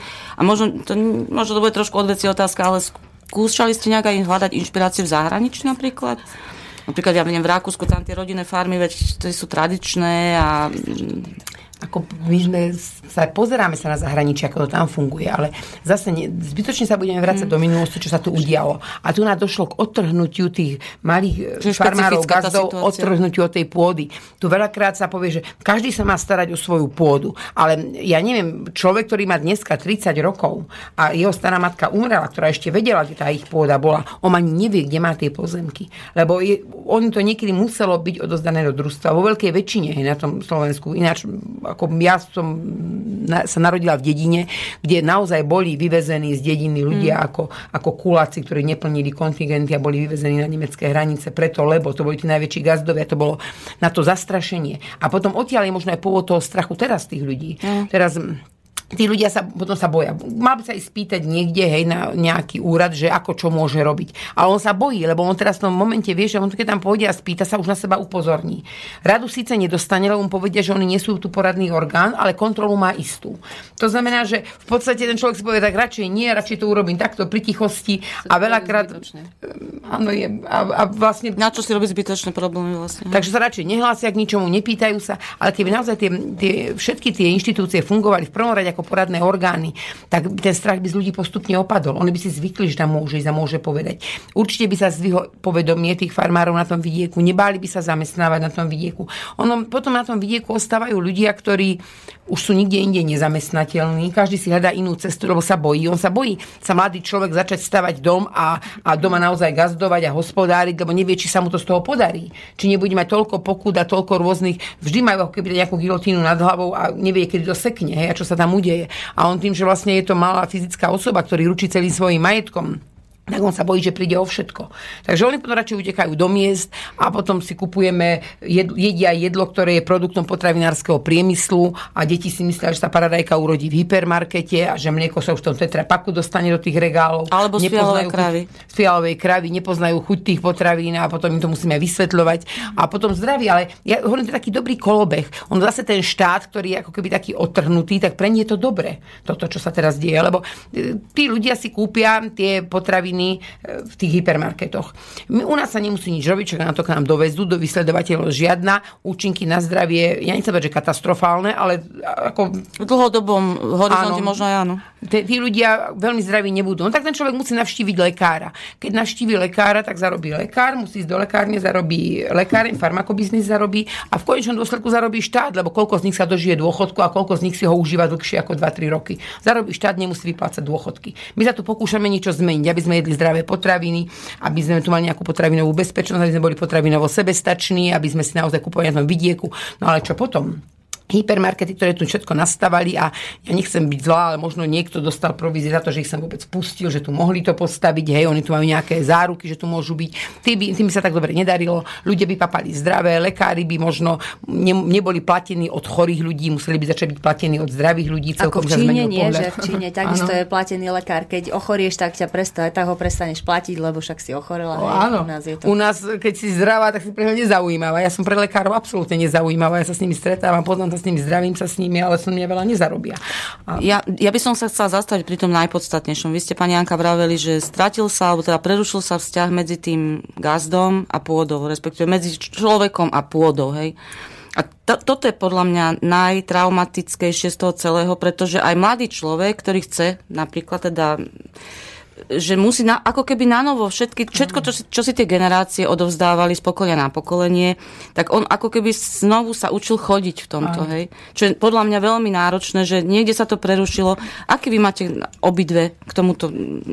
Sú mladí ľudia, ktorí o to majú záujem a, a je to tak, že musia sa to Práve, všetko sú, učiť? Ja, to, ja túto spoločnosť vnímam. Veľmi, do, veľmi dobre sa to vyvíja v tejto mladej generácii ten záujem je, je aj o tento spôsob života, aj o hospodárenie a to ako hovoríte, že on sa učí chodiť a ešte keď dostáva lopatkou po hlave v tomto štádiu, že sa učí chodiť, tak veľmi ťažko sa mu učí chodiť tomu mladému človeku. Chodí niekedy o barlách Len veľmi potom. silné deti to zvládu, aj, aj takú, takúto výchovu. Ale možno zase budú takí no, vytreno. Hej, tí najsilnejší prežijú, možno je to taký prirodzený výber, ale ako nie je to správne, pretože je tu pustatina tých uh, nie je to prirodzená, prepač, mne to tak nedá, nie je to prirodzená výchovná metóda nie, malých hej. detí, že ho bijeme po hlave lopatkou. Hej, bežne, opačne, to dieťa treba hýčkať, vlastne treba, treba, hmm. treba tomu dávať veľa lásky. Že, že momentálne by, sa, by, by tento štát mal týchto ľudí podporiť, aby sa to tu naštartovalo nie je dôvod sa obávať toho, že títo malí farmári zoberú všetku pôdu, že zaplnia hypermarkety, to je hlúposť, to bude maximum, to bude nejaké percento podielu tých potravín na trhu, aj to bude veľmi dobre, keď sa dosiahne. Môžem takú, takú trošku štiplavú otázku. Myslíte, že je to len nezáujem, teda teraz hovorím z toho štátu, alebo je to nejaká ignorácia, alebo je to zámer? To by sme museli, definovať, čo, museli by sme definovať, čo je štát, keby sme to chceli roz, rozdrobiť a kto za tým je. Ja si myslím, že je to kvôli nejakým finančným tokom a v podstate kto s kým a kto, kto koho podporuje a komu to nevyhovuje, je ťažko definovať. Niekomu, niekomu Niekomu to nevyhovuje. Lebo potom- Hej, lebo potom ak, sú, to- ak sú štát ľudia, ľudia určite chcú jesť a chcú prežiť, ale ak sú štát len niektorí riadiaci niektorých pár jedincov, tak Lebo potom to nie je možno, že dieťaču lopatkou, možno to je ako keby tie také siroty. No. Také odsudzené tie deti niekedy z tohto. Ale, to ale ono to musí ísť aj, tu je aj naša práca, lebo my tým ľuďom radíme, pomáhame im, preto tie združenia vznikajú, aby sa nebáli, ale, ale je to aj o tom, že tí ľudia, ktorí naozaj v tých mestách žijú, my im trošku musíme aj oči otvárať. Lebo je to, ja neviem, možno, že to je aj médiami, je to vytvorené. Oni majú pocit, že bezpečnejšie je kúpiť si v, tom obchode tú potravinu, ako na tej tržnici od tej tetušky. Tá tetuška tam má svoje paradajčičky, on pozrie sa na ne a možno niektorí sú, sú Nie sú zabalené kúpia, nie sú nejak- zabalené a je možno nejaká na ne nejaká škvrnka, možno diablčko červíček vystrkuje hlavu. Ja mám veľmi rada jablka, ktoré si zoberiem od Marcely, lebo tam viem, že aj červíčka nájdem. To jablčko je živé. Ale tie jablka, ktoré sú v hypermarkete krásne, ako keď je ako navoskované, nádherné a ja ho mám 3 mesiace niekde položené a on sa ani nezošúverí. No čo v ňom je? Hej, aké sú v ňom ovocné kyseliny, koľko má vitamínov, žiadne, flavonoidy, fučta, všetko tam. To jablko je len nejaká masa, Vyprázdnené. hmota. A dokonca ani nechutí ako jablko. Ja neviem, možno som rozmaznaná, ale nechutí. Ale my tú osvetu musíme robiť v tých mestách medzi tými ľuďmi, aby sa prestali aj tí ľudia bať. Nielen aby sa prestali bať farmári a tí gazdovia, že by začínali, lebo aj tí sa boja, ale aby aj tí ľudia sa prestávali bať, aby sa nebali toho, čo si on kúpi. Však ja som s tým človekom v kontakte, ja sa mu dívam do očí, keď Ale viete, čo je nechutí. zvláštne, že toľko škandálov v poslednom čase bolo práve v tých hypermarketoch, hej, že zle balené meso, pokazené meso. A, a, je to, a je to, a v podstate to sa do toho mainstreamu aj dostane, ako tí ľudia o tom vedia. A napriek tomu tá dôvera je, ja nehovorím, že u všetkých, A určite príde, nie, a sa to príde mení. škandál v maji, keď je obdobie brinze. Hej, príde a na, na malej farme sa nájde brinza, ktorá otrávila neviem koľkých piatich ľudí a nakoniec vysvetne, že oni mali problém z niečoho iného. A tento škandál preváži všetkých tých x škandálov z- zo supermarketov. A pritom No, to je dosah toho však. supermarketu, že koľko ľudí by sa teoreticky Ale- mohlo ale- nejako nakaziť, alebo ko, koľko mohlo poškodiť, je, ten pomer je, ne, to je nepomer. Ale, ale práve, že ten problém, pre, prepač, ale ten problém je naozaj reálny, ako minulý rok s tou brinzou, ale vlastne to, čo to spôsobí u tých farmárov, je to, že naozaj oni musia to mlieko na tú brinzu vylievať, lebo nemajú odbyt, lebo vlastne naozaj preženie sa to všetkými, všetkými masovo-komunikačnými prostriedkami a proste ľudia sa boja, však aby neochoreli, ale v najväčšej sezóne, keď farmári majú vlastne sezónu, tak vtedy musia to mlieko na tú najlepšiu majovú brinzu vylievať a naozaj nemajú to komu predávať. Tak Ale to, už je trošku cieľené potom, lebo zase ja možno nechcem byť zlá, nechcem, aby sme tu na niekoho útočili, ale niekomu to takto vyhovuje. Ak médiá nafúknú bublinu, že niekto záhadne, hej, dostal z nejakého mlieka, hej, nejakú, ja možno encefalitídu alebo niečo iné, a že to bolo práve na, tejto, na, na tej farme, alebo od, od tých ľudí, je to vždycky, väčšinou sa to stáva vždycky na jar, no vtedy je najväčší infekčný tlak, to beriem, ale je to tak ako také vystrašenie pred letom. Tí ľudia, kým sa nakoniec e, ako osmelia, už príde október a potom si kúpi naozaj toho malého farmára nejaký produkt, ale na tom začiatku sa trošku vystraší, médiá to nafúknú, ale to už je nie náhodné, to je cieľené, to je naozaj zamerané niekde, len viete, tí, my mali, nemáme na to peniaze, aby sme si platili médiá a naozaj urobili tú protiosvetu, lebo potom, keď sa zistí, že to nebola pravda, Ako sa aj že zistilo, to bola bublina, ako že kliešťová encefalitida nie je možné ju dostať vlastne z brinza alebo z mlieka, ale len teda od poštípania kliešťom. Ako sa aj zistilo, to už sa tými médiami neprežení. to už sa ďalej nerozpráva. Sú zase možno vyhlásenia voči- tam je šanca minimálna, tam ale- naozaj tá šanca dostať ju z toho mlieka je oveľa menšia, ako keď ten človek ide do lesa na huby a priamo ho ten klíš poštípe, lebo to ide cez traviaci trakt, ide to cez tú kozu, cez náš traviaci trakt. To je proste, nechcem sa k tomu ďalej tu rozvádzať, ale to je oveľa dlhšia cesta a komplikovanejšia. Ale zase každopádne voči tomuto my tu, na ktorý žijeme na vidieku, sme vo veľkej miere imúni, ale keď sa to nepotvrdí, tak ktoré médiá to potom nafúknú a urobia, hej, ospravedlnite sa im, alebo nebola to pravda. Niekde malinký článoček, že sa nedokázalo alebo nepotvrdilo, Minulý rok A- presne sa stalo s jednou bystrickou firmou potravinárskou, nebudem menovať, presne tak. Nebolo nič ešte potvrdené. Človek proste akože ochorel, išiel do nemocnice a bolo podozrenie. Prvé, čo bolo na, na, na rane, bol Myslíte- istý výrobok. To, bol to, to v tom koši, čo sa našlo. Áno, a to, bolo, a to bolo z každých správach. A v každých správach, ale s tým, a to, a nie, to ne, nemuselo to byť nafúkovanie, stačilo, že oni vyhlásili za definitívne niečo, čo ešte nebolo ani vyšetrené, ani potvrdené. Jednoducho prišli s hotovou správou a nakoniec sa to teda ukázalo, že to, to, nebolo to tak, ale presne ako vy vravíte, už ten dovetok, že teda mýlili sme sa. stačilo by k takýmto vyhláseniam dať nejaké vyhlásenie nejakého mikrobiológa, v podstate odborníkov, ktorých tu máme. Takisto aj s tou encefalitídou. Tiež nemôžeme tvrdiť, že tam je nulové riziko. Je tam nejaké, Minimálne, nejaké minimálne. maličké riziko tam je, ale žiadalo by sa vysvetlenie mikrobiológov a ľudia, veterinárov, ktorí naozaj povedia fakty. A nebude sa to nafúkovať z extrému do extrému. Ale to už sme tak nastavení. Keď niekto dostane kliešťovú encefalitidu, lekár sa ho prvé spýta, že či bol niekde na farme a pil ovčie mlieko alebo jedol sír z ovci. A nespýta sa ho, či bol na huby v lese a či nemal kliešťa. To je až potom niekde na treťom mieste. A do povedomia tých ľudí sa vlastne dostáva, že najväčšie nebezpečenstvo je práve tá ovca. Je to také podprahové, také podsúvanie. A oni si to tak potom povedia, ale to nie, lebo od toho. Ale to, že on si sedem kliešťov našiel na sebe, a že si ich sám povyberal a v pritom, lete, sa to je... napríklad, a pritom sa nezverejní informácia, že brinza je z vyzretého syru, v ktorom je veľmi malé riziko, že tam nejaké ne- patogénne organizmy prežili. Takisto jogurt je z pasterizovaného mlieka. Hej, v podstate nepovedia sa fakty, ktoré by vlastne aspoň, aspoň časť tej nepravdy nejako dali, dali nám. že je to vlastne chránené, on sa to, on sa to vie, tým, ten sír, ktorý naozaj zreje a je kyslý, on sa sám seba chráni. On vlastne sa zbavuje tých všetkých škodlivín, on zabíja tie baktérie. Keď si človek kúpi naozaj kvalitný, vyzretý, kyslý sír, dobrý, tak tam je minimálne riziko, že sa niečím nakazí. Brinzu vyzretú, hej, to je No mne teraz prišlo na mysle, že tu tí naši predkovia boli v strašnom ohrození celý život, lebo, žili, lebo nemali hypermarkety. A museli zomierať na epidémiu, lebo To, nemali... to museli epidémie, lebo nič iné nejedli, len, len výrobky, ktoré si dopestovali a ktoré si po svojom konzervovali bez konzervantov, záudením, Áno. vyzretím. a všetko to jedli. A ja by som zase... Keby to bola preži- pravda, tak by sme museli do skúmavky prežili, no. všetci, čo sme tu. Ako Ale ja by som to zase povedala tak akože pozitívne, že na druhej strane vlastne my sme tu ten priestor Slobodnom vysielači dostali na to, aby sme tí, ktorí vlastne naozaj zvažujú a potrebujú informáciu aj aj, aby vlastne sme mali ten priestor a tým, tým vlastne um, poslucháčom, ktorí to, sa chcú, chcú k tak informácii dostať, tak sme mm, pozvali farmárky naozaj, aby, aby proste povedali z ich pohľadu, aké sú tam rizika, všetky vlastne samozrejme aj problémy, ale aj takéto informácie, ktoré zaujímajú aj z tohto pohľadu zdravia vlastne nejaké nejaké vo vlastnom záujme, takže tú informáciu sme im poskytne, poskytli, Slobodný vysielač nám priestor dal, takže ja to vnímam pozitívne a keďže sme takto pozitívne sa teraz naladili zase, tak by sme si mohli nejakú pieseň pustiť.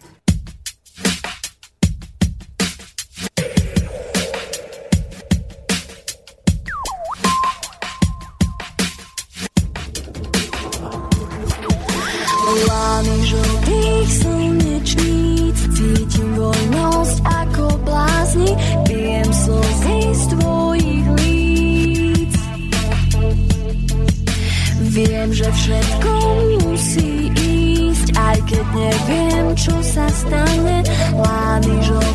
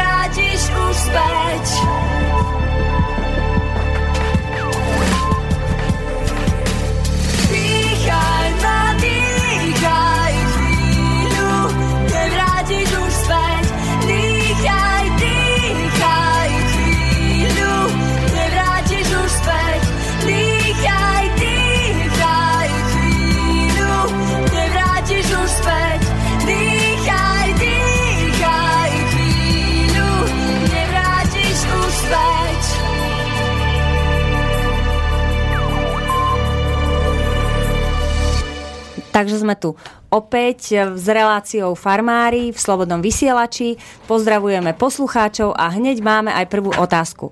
Prvá otázka, ktorá nám teda prišla, bola taká, taká naozaj vtipná, že keď sme sa teraz rozprávali dosť o tých hypermarketoch a, a o tých e, obchodoch, takže vlastne otázka znie, čo vy ako farmári chodíte nakupovať do hypermarketov alebo do, do bežných obchodov? To je taká Začnem. otázka. Áno.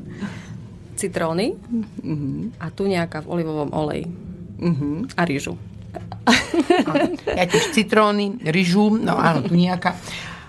A občas si kúpim aj banány, ale to veľmi nepreháňam. Banány mám rada, ale trošku sa ich bojím, takže keď ich jem, tak si tak vravím všetky pozitívne myšlienky, vysielam hore, aby som to prežila. Zatiaľ som prežila.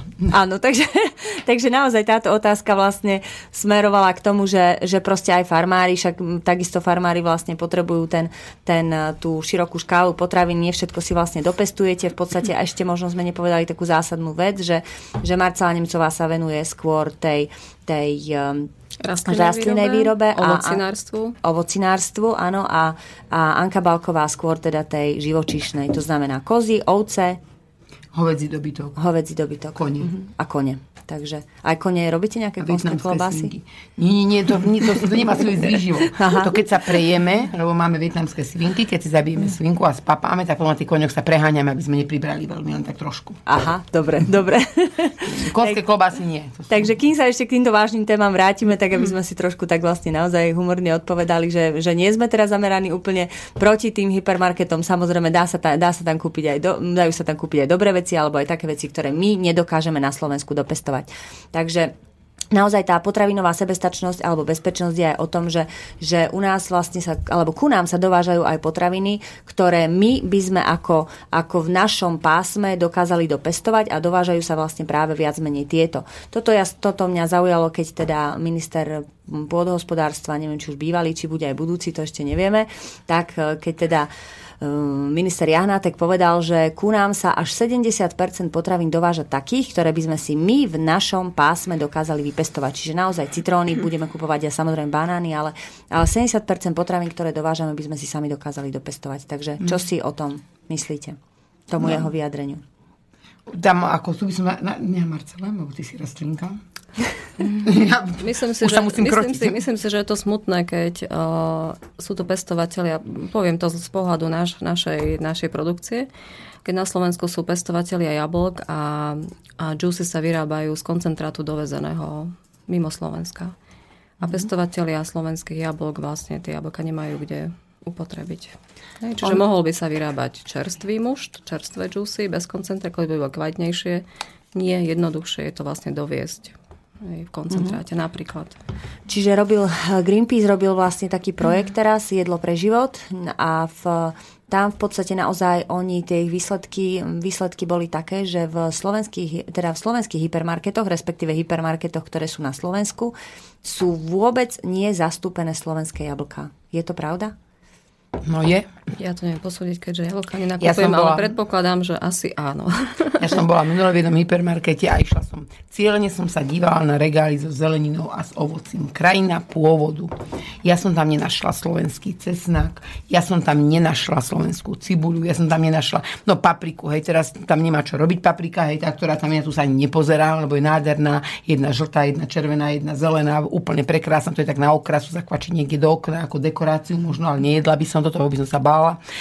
Tam nič, tam jablka, všetko má úplne niekde inde pôvod Španielsko a ešte, ešte keď si musím niečo vybrať, že musím niečo kúpiť, tak ešte pozerám, čo je z Čiech, čo je z Maďarska, čo je z Polska, čo je bližšie. Z nášho pásma A, z nášho mierneho. pásma mierneho a čo je možno e, z krajín, kde to polnospodárstvo Zdá sa, že je zaostalejšie, že my sme takými míľovými krokmi nenapredovali, ale mám pocit, že tým pádom, keďže nebolo na to tak veľa peňazí a neboli také technológie, tak nebola možnosť tak strašne sprzniť tie potraviny. Lebo keď hovorím, keď vidím na výrobku zloženie, a to je na 6-7 riadkov, hej, je tam sír a, alebo niečo a ja tým, že to nevidím čítať, ale tam 6 riadkov niečoho, no tak to sa nedá. To, čo tam v tom môže potom byť? Na čo nám to všetko v tom je?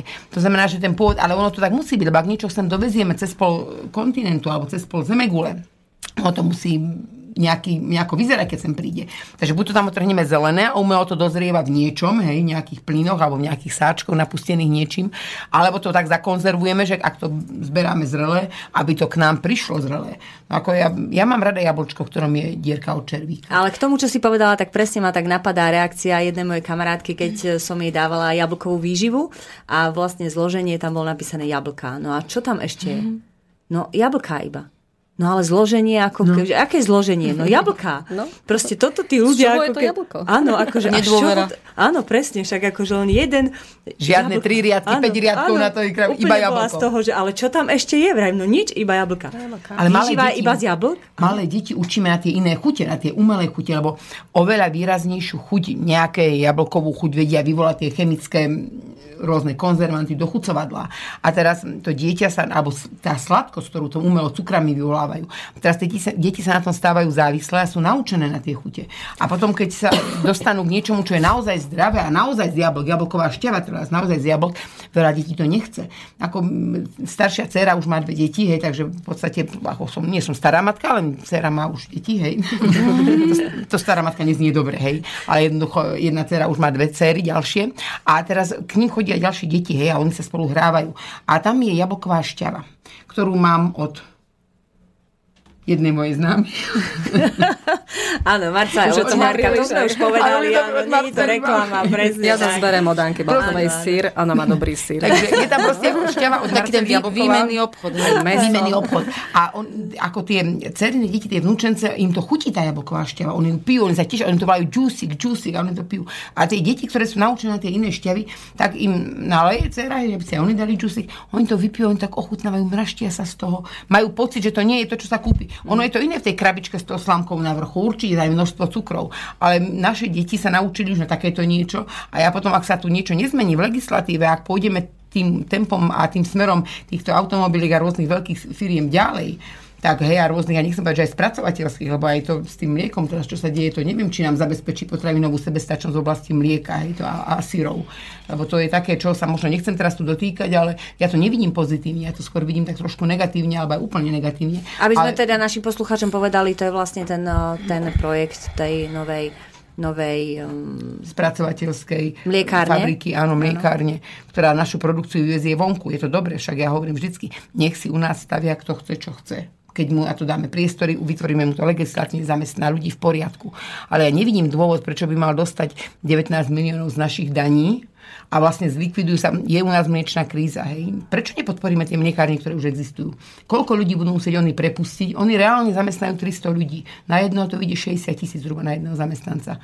Finančný stimul. Koľky budú ale prepustení? Ten efekt nebude 300 ľudí plus zamestnanosť. Ak tie mliekárne prepustia 150, tak už tam len 150 číslo. Pomohol by malému farmárovi napríklad taký, taká dotácia 60 tisíc na jedno Ježišmaria. pracovné Kľudne by sa to dalo mohlo sa to ošetriť podmienkami. Dobre, ak vytvoríš nové pracovné miesto, zamestnáš človeka a si prvovýrobca, zriadiš si nejakú spra- prevádzku na spracovanie. Hej, treba malú prevádzkáreň na spracovanie mlieka. Samozrejme, tá legislatíva by to musela byť nastavená. Nemôže to byť malá mliekárnička, ktorá pozostáva zo 7 miestností a predsienie a také vchody a také vchody, lebo to je zbytočné, lebo tam robí jeden človek, maximálne dvaja ľudia. Spracuje sa tam 200 litrov mlieka možno denne, to som povedala veľa. Takže tam nemusíme dodržiavať také prísne, možno, ja neviem, kritéria ako velikánska mliekárne, ktorá spracuje 10 tisíc litrov mlieka, lebo je to riziko, tu mier, tá miera rizika je iná. Ten malý spracovateľ nevytvorí takú mieru rizika.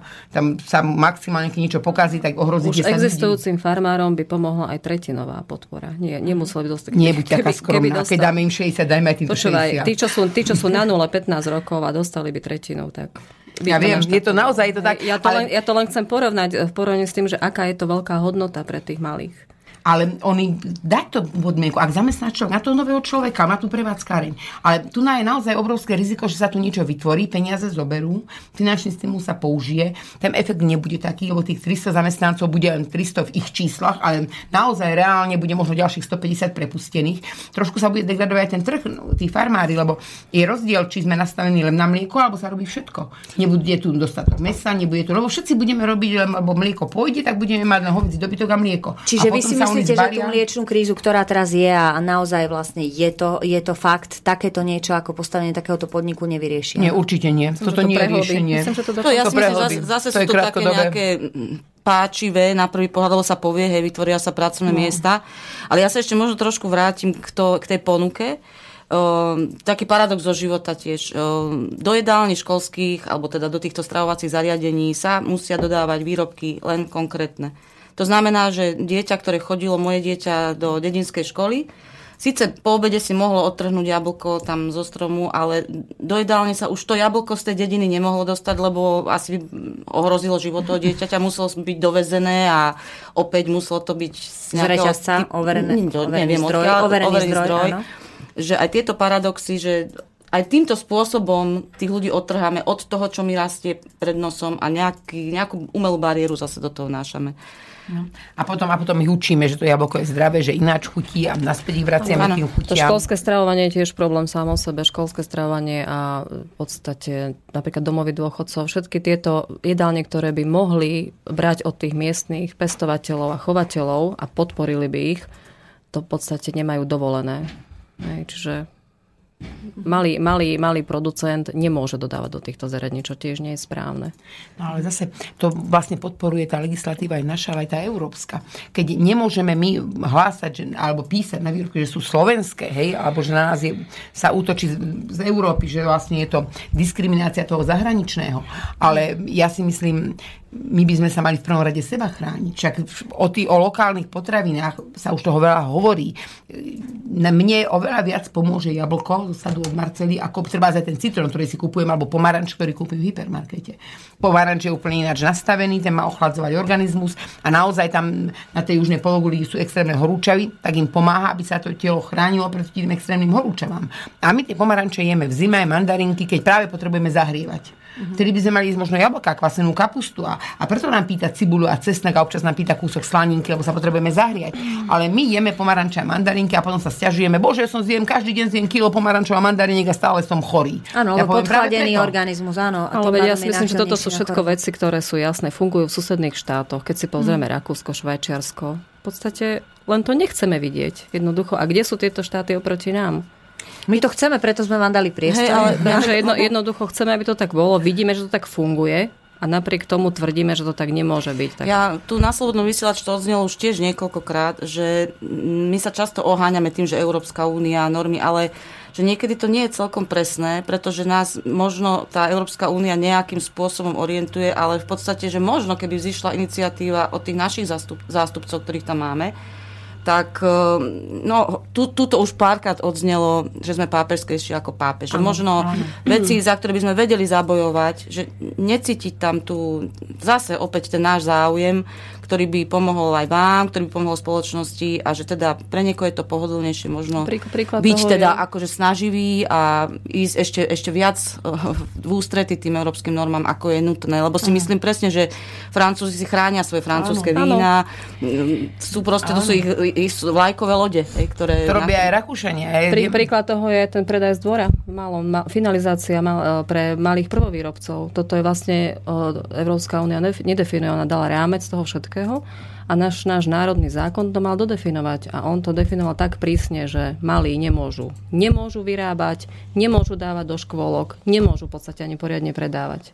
Ej, bolo toto... to jednoduchšie ako vytvoriť ešte národnú legislatívu na to. Prijalo sa to, čo bolo amblok pre tých veľkých, aj pre tých malých a všetci rovnako a toto budete dodržiavať. A nikto s tým nemal robotu a a pritom naozaj možno je to také paradoxné, že, že mm, sú, sú naozaj z mm, pro, programu rozvoja vidieka nejaké zájazdy, kde nejaké best practice, kde vlastne sa ide do Francúzska, pozrie, pozrú sa farmári, ako sa má vyrábať dobrý sír a v podstate ako, sa, ako tam ten sír zreje na dreve, ako vlastne v salašoch, ako sú tam muchy, ako tie ano. prirodzené podmienky sú tam dodržané na tých najkvalitnejších naozaj francúzskych síroch a príde sem a v podstate to takto robiť Jasne. nemôže. On musí mať antikor, alebo teda aké podmienky Kdekoľvek, myslím si, že v malej dedinke vo Francúzsku si môže kúpiť 3-4 druhy syra nejakom miest, miestnom pohostinstve, čo u nás nepripadá do úvahy. Jednak tie 3-4 druhy syra tu nemôžu vzniknúť, jednak miestne pohostinstvo nemôže podávať jedlo hej, takýmto spôsobom. A veľa vecí, veľa vecí. Tí ľudia v podstate pôjdu na exkurziu do Francúzska, sú z toho úžasnutí. Sú to možno samotní tí úradníci, ktorí by mohli aspoň niečo preto spraviť, prídu domov a svet sa im zmení. Sme na Slovensku, musím si kúpiť syr v hypermarkete, lebo inak sa otrávim. A či to nie je zase ten strach? Ale v tom Francúzsku, Ale aj v tom Francúzsku to bolo úžasné. Každému vôbec. ideme. V tom to bolo úžasné. Tam tie syry boli úžasné. No, u nás by tiež Ja som prvýkrát sa s ním to stretla v Rakúsku, muž tam robil a ja som išla tam za ním a bola tam normálna miestna krčma. Bola to neveľká dedina, bolo tam asi 7 krčiem, ktoré všetky prosperovali. Lebo tí domáci, to, už to je iná mentalita. Oni vždycky šli každý večer k inému na večeru. To nebola len krčma, tam bola aj večera. My sme tam vstúpili do tej krčmy, tam strede veľký klát, tam si mohli akože klince do toho zatínať a baviť sa. A nad tým pultom, kde sa čapovalo pivo na vrchu, vyseli šunky rôzne. Len tak voľne. A oni akú dekoráciu, však to je škoda takto dekorovať šunkami ten priestor, je také naponakrajované. A potom, že čo si dáme tam na večeru a že to je špecialita tejto krčmy, oni to volali doska, že na tú dosku nám nakrájajú všetko. A teraz sme nás sedeli a čakali, čo nám je robiť. A on zobral tú šunku spod toho pultu, nakrájal s nej plátky, zakvačil nás, zobral druhú, nakrájal. A ja som sa díval a hovorím si, tak toto chcem vidieť u nás. Ja zakvačím šunky, mesa nad pult v krčme, príde host a z toho mu tam budem krájať, okolo budú chodiť ľudia. Dobre, že tu na ne máme sterilné, nasadené rukavce, všetko bochráň, keď niekto vidí niekoho, že kuchár v kuchyni by rukou miesil cesto, hej. Anka, ale možno tí Francúzi umierajú na epidémiu húfne, nevieme. Že by už neboli. Toto bolo v. Rakúsku. Tak teda, Rakúšania húfne umierajú na epidémie. My, keď tak a my budeme takí zdraví, my to potom všetko osídli. lebo tie podmienky, ono, aby to nezralo ako útok na Európsku úniu, lebo ja nechcem, aby to tak vyznelo, že útočíme. tak sme Ale- začali, že my sme ale u nás, ako ale u nás vlastne sme si to tak vytvorili a tak sme to prijali, lebo, lebo, hej.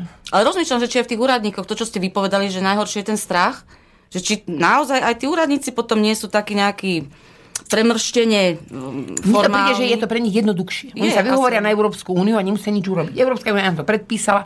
Ja som sa tak trošku začala s tou legislatívou zaoberať, no ale nebavilo ma to veľmi dlho, znova sa musím k tomu dostať.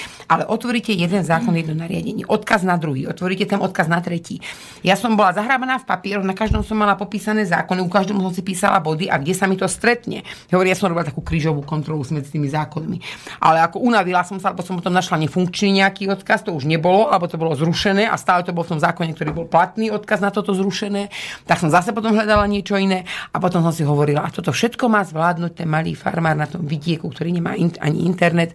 Ja som to tiež musela robiť v noci, lebo u nás je tiež internet taký slabý, že všetci sieťkami na motýle naháňajú signál na pozemku, aby som na niečo chytila, hej, nejaký signál. Ale v noci, keď sa všetci podpájajú z toho internetu, sa cez mobil napájam, keď sa všetci podpájajú, deti prestanú četovať a okolo druhej mi naskočí signál, a si môžeme aj s Marcelou napísať, aj s niekým, hej, už potom to ide. Ale, ale to sa, v tom sa dostať k nejakej pravde, lebo sú tam odkazy. Naša národná legislatíva by mala veľa vecí riešiť.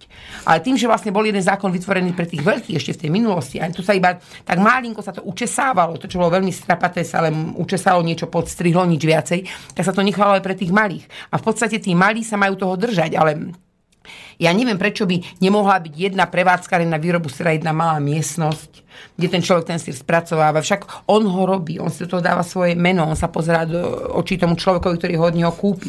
A mm, taká tá mienka, hej, tí, ktorí sú na, na tých kontrolných miestach, že, že im tak jasné, že kto, kto má doma nejaké sterilné podmienky v kuchyni? Však doma normálne varíme a normálne tie rodiny to doma jedia. Ten, kto ma príde kontrolovať, chce mi vyrúbiť pokutu, on príde domov z toho úradu a my si navariť jesť. Pokojne zemiakmi, zemiaky načistí holou rukou, nabere knedlik, odkrojí chlieb holou rukou a jeho deti sa neotrávia, alebo jej deti sa neotrávia. Ale u nás na tých prevádzkach je nejaké také povedomie, že každý, kto je na samote, je farmár, tak je špinavý, je tam neporiadok, je tam neviem čo. Ono možno vonku je neporiadok, ale do toho syra to nepustíme, do tých džemov, do tých šťav to nepustíme, však my vieme, čo máme urobiť. No ale hlavne by sa sám To je- človek zlikvidoval. Sám by sa zlikvidoval. My do toho dávame svoje meno, takže to sú také veci, že áno, oni to robia dobre všetci, ale, ale my, ale, my, ale ten farmár, však ten to bude robiť špinavo, to nebude až také. Tak musíme ho kontrolovať, lebo ak ho nebudeme kontrolovať, on nebude robiť poriadne. A keď mu dáme pokutu, tak potom to ešte len No a pre, presne toto som sa povedať v rámci tej legislatívy je hrozné, že aj príde teda nejaká tam tá kontrola, že človek sa nemôže vlastne ani brániť potom, keďže, keďže naozaj je to také komplikované. Nemôže vzniesť nejakú relevantnú námietku, to je poprvé. A po druhé, to právne povedomie, nie, nie sme schopní to všetko poňať, tie zákony. No, že, že aj to sankcionovanie potom je úplne iné, keď dostane farmár, ja neviem, pokutu tisíc eur, ako keď reťazec dostane pokutu pol milióna, hej. Mm. No, že naozaj, že pre toho farmára stačí možno jedna, dve takéto záležitosti a to nie je len z hygieny, ale sú to rôzne iné. Že naozaj, naozaj je to neúmerné, by som povedala. Ale aby sme sa vlastne vrátili možno k tej pôde, Tam sme načrtli teda jeden ten problém a to bolo teda to scelovanie tých pozemkov. Ešte teda k tej pôde, samozrejme, sú ešte nejaké také zásadné problémy alebo otázky, alebo to, čo vás tak trápi konkrétne? No, ako ten nájom, ktorý som spomínala, tie nájomné zmluvy, do ktorých ale je potrebné vstúpiť legislatívne, lebo tam neurobíme s tým nič zákony tak nastavený. A vlastne tie nájomné zmluvy takto platia. Ak je zmluva uzavretá na dobu určitú, a tou dobou určitou je treba z 15 rokov, a ten majiteľ, vlastník, rok pred skončením tejto nájomnej doby, je tých 15 rokov, nedá výpoveď tej zmluvy, nezruší ju.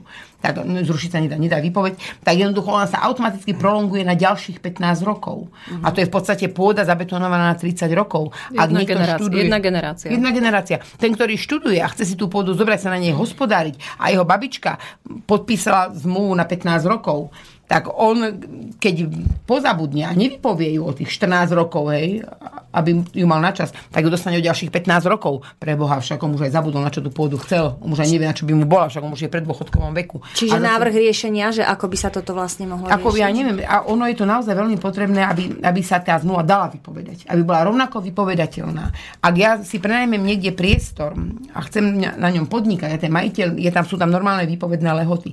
Samozrejme, že musí byť ten polnospodár chránený lebo obhospodaruje pôdu, má tam nejaké investície. Nemôže vysadiť sad na pôde, ktorú, kde má nájomnú zmluvu na 3 roky. Tam je nejaká doba, určite musí to byť chránené, lebo pokiaľ to berieme tak, že sa na tej pôde naozaj dorábajú potraviny a že to je pre nás najdôležitejšie a že to chceme, že nechceme na tom len stavať rôzne fabriky, tak to musíme mať ošetrené.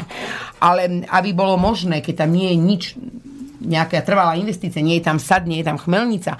Je to pôda, ktorá je ďalej pasienkom alebo ornou pôdou, na ktorej sa sejú monokultúry. Sme to definovali tak, majiteľ... že je, je to pasienok, na ktorý sa berú dotácie a nikto z neho neprodukuje napríklad? Aj také sú pôdy, ale ten majiteľ si ju nevie zobrať, lebo je zabetonovaná nájomnú zmluvu na 15 rokov. Čiže nie je toto trochu tak aj porušenie toho ústavného práva, však vlastnícke právo je vlastne naozaj ústav, zaručené ústavou. Vlastnícke právo je zaručené ústavou, ale u nás sa povýšilo právo nájomcu nad vlastnícke právo.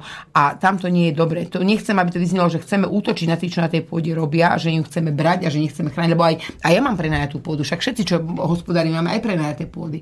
Ale z toho pohľadu toho vlastníka je to absolútne nespravodlivé voči tým vlastníkom. A zase ďalšia vec, že oni sa majú, lebo sú také názory, však ten vlastník sa má o tú pôdu starať. On o to ani nevie a on sa o to nezaujíma a on ani nevie, že ju mal vypovedať a tak je to jeho problém, keď to prešvihol ten termín, tak ju nemá tú pôdu.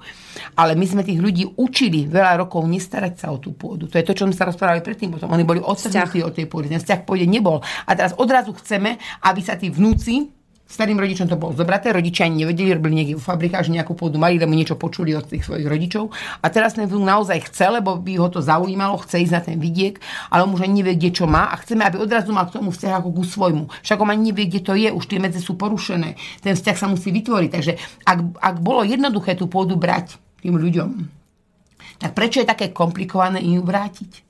Rovnako jednoduchý spôsob by na to mal byť, keď ten človek prejaví záujem. Je rozdiel, keď ten človek to chce len zobrať ako špekuláciu a prenajíma to ďalšiemu, ale pokiaľ on chce na tej pôde hospodáriť, naozaj reálne chce na nej hospodáriť, tak prečo sa mu tá pôda nemôže dostať do rúk a nemôže mu byť vydaná? To jeho vlastnícke právo by malo byť vždy na prvom mieste. No ale zase tomu zase bráni tá rozdrobenosť, lebo tam to, to ide ruka v ruke. Takže aj, to, tá, tá zmena vlastníka, ten predaj, lebo zase nie je možné ju predať, lebo sa paradoxne prijal zákon, ktorý je proste, neviem, komu ten zákon slúži o tom K tomu zákonu, to som sa vlastne chcela ešte teraz pýtať, to je taká ďalšia otázka, ale keď už si teraz začala s tým zákonom, veď v podstate pred dvomi rokmi bol u nás spravený zákon, teda, ktorý, ktorý v podstate by mal, by mal zjednodušiť predaj pozemku, mm-hmm. alebo teda umožniť, alebo, mm-hmm. alebo zabrániť zahraničným, no. zahraničným zákon to opačne skomplikoval no. a uh, občan Slovenskej republiky z toho vlastne vyšiel ako ten, pred ktorým je tá pôda chránená. Všade na týchto menších dedinách fungujú firmy, veľké firmy, ktoré sú to ezeročky rôzne, ktoré pôdu obhospodarujú. Nie je žiadne tajomstvo, že tu Čiže máme družstva, veľmi veľa... pôvodne to boli družstva, družstva áno. áno. Oni sa pretransformovali? Pretransformovali sa, ale vstúpil to zahraničný kapitál. Ono je pravda, že sa nemohla pôda predávať zahraničným, ale cez ezeročky, cez konateľov slovenských, tam je zahraničný kapitál. A oni teraz, to, to nie je žiadne tajomstvo, že tu máme, naozaj máme tu na podnikateľov v polnospodárstve z Talianska, z Dánska. Nie, ja nechcem, aby som na nikoho neútočil otočila. Ale je tu naozaj zahraničný kapitál, jeho tu veľa. A v tých dedinách tieto veľké družstva, pôvodné družstva, už teraz to nie sú družstva, majú ten zahraničný kapitál a jednoducho sú to tí, ktorí na tej pôde hospodária. Ale ja, ty si budeš chcieť nejaká kúpiť u nás pôdu a povieš, tu u teba je pekne, prosím ťa, predaj mi 3 hektáre. Ja som to teraz nefarmárčila, ale chcela by som, tuto by som si zasadila nejaký sad a budem tu pri vás a, a včeli si tu nejaké dám. Však to je Čiže veľmi predáš? dobré. Ja Predáš ti predám, ale ty ju nemôžeš kúpiť. Ale ja ti Prečo? vlastne nemôžem, lebo ja ju musím v prvom rade ja ju musím zverejniť, hej, to je ďalšia vec. Musím mať nejakú cenu, ktorú nemôžem počas toho zverejnenia meniť a ja ju musím v prvom rade ponúknuť a v prvom rade sa mi musí zaujímať ten, ktorý tam je a ktorý tam hospodári v tom katastri. Ty máš smolu, lebo si o niekoľko katastrov ďalej, dokonca si iný okres, nehospodáriš na tej pôde, tak ty si úplne na poslednom mieste, v prvom rade ten, ktorý tam hospodári. Potom v susednom katastri, ktorý No a ten- hospodári. Môže- ten- Ak o ňu prejaví záujem niekto z nich, ja ju musím predať jemu. Čiže ty teraz vlastne ponúkneš v prvom rade pôdu tomu susedovi, ktorý je vlastne to družstvo veľké, alebo tá SROčka, alebo kto je vlastne A je to ten? paradoxne zahraničný, hej? Takže ja ho musím ponúknuť v prvom rade jemu. A on si ju prvom rade môže aj kúpiť. Ale, to je, ale je tam zahraničný kapitál. Ja teraz sa nechcem dotýkať toho, lebo však, aby, aby to nevyznelo ako útok. Naozaj nechcem, aby to bolo ako útok. Ale on ju môže kúpiť v prvom rade ako prvý. Mhm, čiže nie Potom o... niekto v susednom katastri, tam môže byť druhé takéto družstvo alebo podnik, ktorý má zahraničnú účasť, ten, ak, ak by ju nechcel ani ten, to je naozaj, to je taký kolotoč, kým sa ty k nej dostaneš, tá pôda už nebude, lebo oni ju kúpia v tom prvom rade, lebo oni, oni tú pôdu chcú, všetci ju chcú kúpiť. Takže ona sa k tebe nedostane, ale ja tam musím takú cenu, ktorú nebudem meniť. Ja napríklad, aby som si povedal, no dobre, tak to ošetrím cenou. Keď ju chceš kúpiť ty, tak ti ju dám, poviem príklad, po 20 centov štvorec, ale jemu dám po 2 eurá, hej? Lenže ja tam musím napísať 2 eurá hneď na tom začiatku. Alebo ak dám 20 centov a chcem predať tebe za 20 centov, tak on ju kúpi za 20 centov. Ja ju nemôžem pre neho zdvihnúť. A ja ti ju dám len za 2 eurá. Takže to je také, nechcem, aby, aby to naozaj nevyznelo veľmi zle, ale tento zákon je úplne zbytočný. Bol prijatý zbytočne, veľa pôdy je už predané, nič nechráni, nejako nepomáha. Takže to je, neviem, ja, ja tomu asi nerozumiem. Ja, Čiže ja, ja ho som- vnímam, ja ho vnímam ako zákon v rozpore s ústavou jednoznačne. Mhm, čiže ja by som vlastne naozaj povedala, že možno k tomu zákonu, aby sme ho priblížili trošku, by sme sa vlastne vrátili. Je to taká naozaj tiež ťažká téma, možno dovtedy vlastne cez pesničku niekto pošle nejakú ľahšiu otázočku, takže aby sme to trochu odľahčili, ale v každom prípade by sme si teraz pustili na odľahčenie trochu pieseň.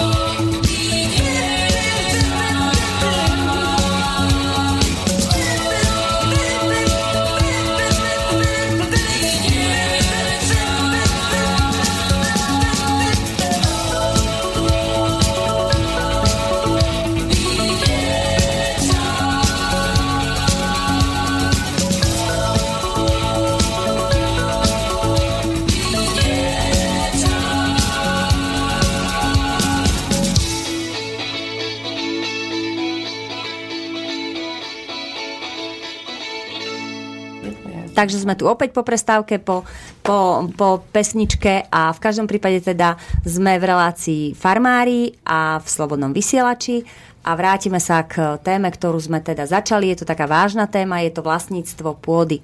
Takže m, začali sme zákonom o pôde, o zákaze predaja pôdy zahraničným investorom alebo zahraničným osobám a možno teda k tomu, keby ste chceli niečo povedať, že ako tento náš, tento zákon, vlastne, ktorý bol minulý rok prijatý, chráni nás pred predajom zahraničným. Lebo naozaj možno by som k tomu povedala, že, že m, výrobnými prostriedkami, základnými výrobnými prostriedkami sú, sú práca, pôda a kapitál.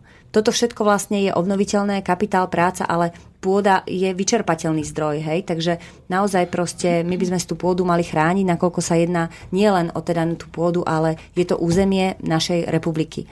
Takže že ako teda vy vnímate takýto zákon, alebo aký máte na to názor? Je tu ešte ďalší fakt, ktorý vlastne tým, že sa prerušil vzťah k pôde, a tým, že je pôda rozdrobená a v podstate ľudia nevedia, kde tú pôdu majú, nevedia, teda vedia, že kto ju užíva, čo im za to dáva, nevedia, ako ju užíva. Spôsobuje to veľakrát ničenie tej pôdy. Je úplne bežné, že teraz na jar sú erózne ryhy niekoľko centimetrov hlboké. Znamená to to, že vodná veterná erózia odplavuje ornicu, ktorú nie je jednoducho čím nahradiť pôda nevznikne len tak zo dňa na deň, je to niekoľko tisícročný proces, kým sa vlastne vytvorí, vytvorí škrupinka ornice, ktorá je pre nás úrodná. Pôdu vnímame, alebo veľakrát sa pôda vníma ako len nejaké, nejaký, nejaká, nejaký nástroj na to, do, nejaká hmota, do ktorej zasadím rastlinu, ona rastie, ale v podstate tá uh, horná časť pôdy je to živý organizmus, ktorý týmto spôsobom obhospodárania ničíme. A tým, že nie je normálny vzťah majiteľ a ten, kto pôdu obhospodaruje, tým ľuďom to v podstate začína byť jedno. Je, je im jedno, čo sa s tou ich pôdou deje. Ich to nezaujíma. Ich to nezaujíma, že možno ešte pár desaťročia tá pôda bude mŕtva. To je jedna vec, ktorá, ktorá hrozí. To je ten problém vlastník a nájomca? Uh, myslím si, že že sa o to dosť podpísal aj tento, tento, uh, tento problém. Vlastník, nájomca. Vlastník nemá vzťah k tej pôde, nevie, ako tá pôda vyzerá, nevie, ako sa na nej hospodári. Neuvedomuje si hodnotu tej pôdy tak, ako si to uvedomovali jeho predkovia, ktorí z nej mali obživu. Nie je to možno aj trošku o tej legislatíve, kým teraz sa vrátime naozaj ešte k tomuto, tak nie je to trošku aj vlastne o tej legislatíve zase, že, že v Amerike je viac menej je inštitút, ktorý tú kvalitu pôdy vlastne E, zistuje, monitoruje a meria a v čase, kedy vlastne vlastník dáva, dáva nájomcovi pôdu, tak je v nejakej kvalite. Urobí sa rozbor a odovzdá mu je takej kvalite a v takej kvalite mu od, musí ten nájomca odovzdať. U nás je tiež takýto inštitút, predpokladám, len e, nevykonáva to, čo vykonávať možno má. Uh-huh. Na rôzne podnety e, tohto typu sa podľa mňa nereaguje tak, ako by sa reagovať malo. Uh-huh. Tu by mali byť tie pokuty, a tu by mali byť tie odňaté zmluvy nájomné v tomto bode. To je len jedna vec v podstate, čo sa deje v dôsledku toho, že je tu neporiadok Mm-hmm. Čiže jedna vec je vlastne tá kvalita pôdy a tá druhá otázka vlastne moja teda, že, že aby tá pôda zostala naozaj v slovenských rukách alebo, alebo aby zostala slovenská, nakoľko Anka už tu spomenula, že, že teda kopec tých družstiev alebo firiem už ako sa pretransformovali sú vlastne zahraniční, zahraniční investori alebo zahraničný kapitál tak, e, tak v konečnom sledku naozaj toto nikto asi z nás nechce, aby tá pôda skončila vlastne v tých zahraničných Tým, že tá v podstate je nedostupná a veľmi malý, malý, malý podiel e, ľudí, ktorí priamo na tej pôde žijú a obhospodarujú, tým pádom, keď takto žijem priamo na pôde a mám z nej úžitok, ako malé hospodárstvo fungujem, záleží mi na tom, aby tá pôda zostala, aby zostala pre ďalšie generácie. Nie som niekto, ktorý je tisíc kilometrov od toho miesta, kde sa toto deje a je mi v podstate jedno, čo bude potom, keď ja tu nebudem. Hej. Vyčerpám, odídem. Kvôli tomu to aj tak je. Ten vzťah k pôde je taký anonymný a je mi v podstate jedno, čo sa udeje. Hej, po mne potopa. Ale keď na tej pôde žijem a obhospodarujem ju, mám k tej pôde úplne iný vzťah. Mm-hmm. Čiže to je tým, že, tým, že, tým, že vlastne zákon o nadobudaní vlastníctva k pôde je taký, ktorý to, túto situáciu zhoršuje, a v podstate pôda je nedostupná pre týchto ľudí takéhoto druhu, len sa toto bude prehlbovať ďalej. Hej, preto je veľmi dôležité nielen z ekonomického pohľadu, ale aj z tohto pohľadu ochrany životného prostredia a pôdy, aby, aby sa táto vec riešila čo najskôr.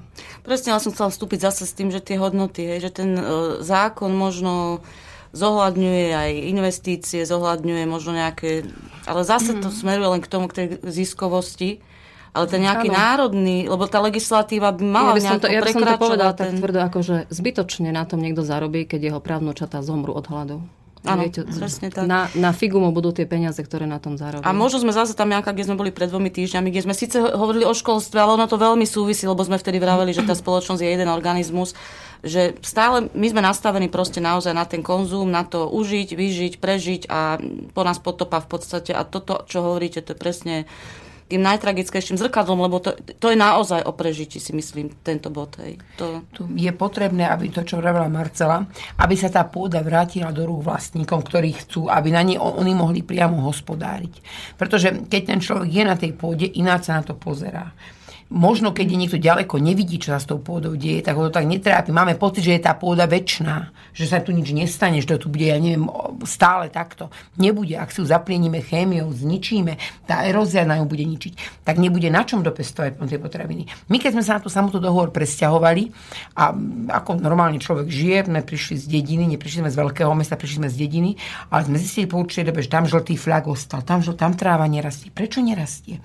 A bože, ja som tam dala umývačku riado, tam som dala niečo do tej umývačky riado, to mi vytieklo tam vonku a to všetko je žlté. Tam, tam človek to vidí, ale to sa stalo. A vtedy sme začali rozmýšľať možno ináč. A je to smutné, že, lebo zase to je o tom pretrhnutí toho reťazca. Tí ľudia neboli v styku s tou pôdou. Oni niekde robili, boli niekde, žili v nejakých činžiakoch, panelákoch a niekde inde mali pôdu a nevedeli, čo sa s ňou deje. Ale keď sa ten človek, aspoň tí, čo chcú, vráti na tú pôdu a vidí, čo sa s ňou deje, keď som ja videla, čo svojou činnosťou tam spôsobujem, tak som sa začala nad svojou činnosťou zamýšľať. Ako u nás sa nenájde chémia alebo chemicky nejaký prostriedok, ktorý by som tam ja vyliala na tú pôdu ako u nás, čo sa týka umývania, sprchovania, všetkého. Ja, ja veľmi dobre rozmýšľam, čo ja do tej domácnosti prinesiem. Ako ja som, potom tým pádom aj zlý zákazník, ja už ani toto v tých hypermarketoch nekupujem, hej. Ale je to naozaj je to o tom. Lebo, ale, ale keď o tom nevieme, aj tak nám je to jedno, a to všetko sa to musí spracovať. Lesy si rúbeme, to, keď vidíme, to zase to vidíme a to neviem nejako ovplyvniť, ale keď sa na to dívam, tak je to, fú, tak je to smutné. Cestičky, ktorými som ja prešla pred desiatými rokmi na koni, tak, že na mňa slnko ani nezasvietilo. Keď pôjdem teraz v lete tou istou cestou, tak dostanem úpal. Teraz vidím, že aký zmysel mali na tých savanách a tých velikánskych prériách v Amerike tie koubojské klobúky. Ja ho tiež musím už mať, lebo by som dostala úpal. Takže ono vlastne, to všetko padá. Vlastne to sú plúca, hej, tie vedia veľa toho, vedia odfiltrovať tie stromy. Do pôdy dáme chémiu, robíme s tým čokoľvek, aj my našim životom, lebo ono dobre dá, dajú aj tie e, družstva tam, hej, ja neviem, ja, ja som nestúpencom chémie, hoci som po skončení vysokej školy robila agronoma pre výživu a ochranu a dávala som všeličo do tej pôdy a keď to teraz vidím, tak ja s takým rešpektom jem chlieb, ja ho takmer už ani nejem, hej, lebo viem, čo v tom chlebe je. Ale, ale je to o tom, A že my dáme... nevieme, čo? Neviete, ja vám to nebudem hovoriť, ako máte radi. Ja, ja, som, ja, ja keď zjem celý chlieb do roka, hej, akrát som nás počítala, to je veľa, možno ani toľko nezjem. Ale je to naozaj o tom, lebo, lebo ináč to vlastne nejde. Keď je monokultúra obrovská a, a záťaž na tú pôdu, tak to nejde už ani bez tej chémie. Ale keby to zase šlo v tom malom, ono by to bola zase ochrana. Zase nevravím, že sa všetko dá vrátiť na tie malé farmy, ale je obrovský rozdiel, keď tam bude rôznorodosť, keď sa na tej pôde, to striedanie plodín tam musí byť, keď tam je ten malý gazda. On nemôže si dovoliť pestovať monokultúru každý jeden rok. On chová zvieratá, musí niečo iné, ale tým pádom tá pôda dostane iné živiny. Strukoviny tam budú hromadiť dusík, nebudú ho odčerpávať. Ale keď tam budeme dávať stále monokultúru niečoho, čo má dobrú cenu, čo sa dobre vykupuje, musím použiť množstvo chémie, množstvo chemických hnojí, aby som to vôbec udržala, aby tam bola produkcia, aby sa mi to všetko zaplatilo, tak tá pôda to musí spracovať. Lesy si vyrúbeme, tie všetky výfukové plyny, to všetko, čo tam dávame, to nemá čo oddychať, všetko ostáva v pôde. A to je naozaj to taký kolobek, že ono treba začať úplne na tom začiatku. A keby sa to podarilo nejakým šmahom prútika vrátiť, tak potom, ja ten poznámky, keby tak, tak by to bolo úplne ideálne, lebo by sme sa vrátili naspäť a začali by sme od začiatku. Ten vzťah pôjde by bol, videli by sme, čo spôsobujeme svojou činnosťou, čo spôsobujú možno zvieratá, lebo ono, teraz tá legislatíva je tak nastavená, že dobre, tých malých ideme kontrolovať a veľmi pekná relácia bola v Čechách, že sa musí kontrolovať, že to je evidencia kozích bobkov, hej, že hnojenia. Že ideme evidovať, kde sa koza s prepačením vykadila, hej, a koľko toho bolo, lebo aby sme, je to pastevný spôsob, hej, majú tam takúto evidenciu pri evidencii honov. Ale ako my odkontrolujeme to, čo tam bolo dané, tie chemické a priemyselné hnojivá, tie chemické látky ďalšie. Tam by som viacej kontrolovala toto. Nie keď sa, lebo ten pastierný spôsob, ten tu bol vždy. A tá koza ako zožrala, tak tam niečo aj vrátila a proste to šlo dokola. Ale to, to keď ona žerala na tých lúkach, nedostáva chémiu v tom jedení, to zase by som sa už dostala asi k geneticky modifikovaným potravinám ku všetkému inému, to sa toho už dneska ani dotkneme. Tak tam ona dáva len to dobre, ona tam zožere, na tej lúke sa napasie, spracuje to a vlastne to pohnojí zároveň aj ale nedáva tam chémiu, keď ja do nej chémiu nedám. Uh-huh. Čiže ja by som to možno tak vlastne e, tak nejako zhrnula, že ono s tým vlastníctvom ide aj ten vzťah tej pôde Určite, určite, a áno. z- od toho vzťahu sa zase odvíja vlastne aj akože to vlastníctvo, čiže je to naozaj také, také v podstate, čo sa prelína a je A to spojené. ochrana potom a- prírody, a to- to- pôdy, to vlastníctvo- potravinová bezpečnosť, potravinová sebestačnosť, to všetko, ja mám pocit, že to má jeden jediný základ. A keby sme ten vedeli zmeniť a ten pohľad ľudí na toto, to kopa problémov by zmizla. To vlastníctvo nie je ani dôležité v tom zmysle, že som vlastník a chcem hospodáriť. Stačí, keď som vlastník a viem, kde ten kus pôdy je. A viem sa ja rozhodnúť, komu ho dám do užívania. Ale z toho zase vyplýva na druhej strane možno aj to, čo si pred chvíľou Maca povedala, že, že v podstate ten zahraničný investor, ak ho tak nazveme, alebo vlastník, to už je jedno, ten vzťah k tej pôde zase nemá. Čiže on Určite zase nie. nemá problém vlastne tú pôdu naozaj len vyťahať z nej všetky tie živiny, zničiť, spôsobiť teda všetky tieto patologické, patologické javy na pôde, ktoré, ktoré potom vlastne tá pôda nebude robiť. Ale ja by som to chcela tak akože uzemniť, pretože buď človek tú pôdu má rád v podstate, hej, lebo jasné, že teraz musíme zovšeobecňovať, aby sme ten rozdiel vystihli, ale naozaj podstatné to, Áno, či bolo človek... zo všeobecne, tu som aj trošku oponovala, lebo že či človek chce ako naozaj tie hodnoty vytvárať a má vzťah proste aj k tomu prostrediu a k tomu všetkému, alebo proste naozaj k tomu pristupuje ako... Ako k investícii. Ako, k investícii, áno, ako presne tak. proste k niečomu, čo sú má čo zahraničí, vytvára ktorí sem. Áno. prichádzajú a majú radi tú pôdu. Áno, sú- u nich doma sú farmári a majú pôdu a oni vlastne sem prídu, pretože tá pôda je tu pre nich dostupná, sú tu lacnejšie investície, je tu lacnejšia pracovná sila, ale vzťah k pôde majú, lebo je veľmi veľa aj takých zahraničí, ktorí naozaj tú pôdu obrábajú tak, že sa, že my Slováci my len oči otvárame. Ale možno to, presne je to o tom, že ten, ten vlastník sa sem presťahuje, je tu, chce tu žiť, kdežto vlastne naozaj, akože ak tu kúpila nejakú pôdu a berie to ako investíciu, tak teda maximálne chce, keď tu nemá vzťah, tak maximálne chce z toho ako zisk vyťažiť. Alebo potom áno. to, čo si ty, Janka, vravela, že urobi tú legislatívu tak, aby tá legislatíva bola taký, takým strážcom, že tá pôda proste naozaj musí tú bonitu zachovať. Hej? Alebo ten, kto ju užíva, už či je to vlastník, nájomca, ktokoľvek, musí jednoducho zachovať tú kvalitu alebo všetko robiť preto, aby sa to nezmenilo.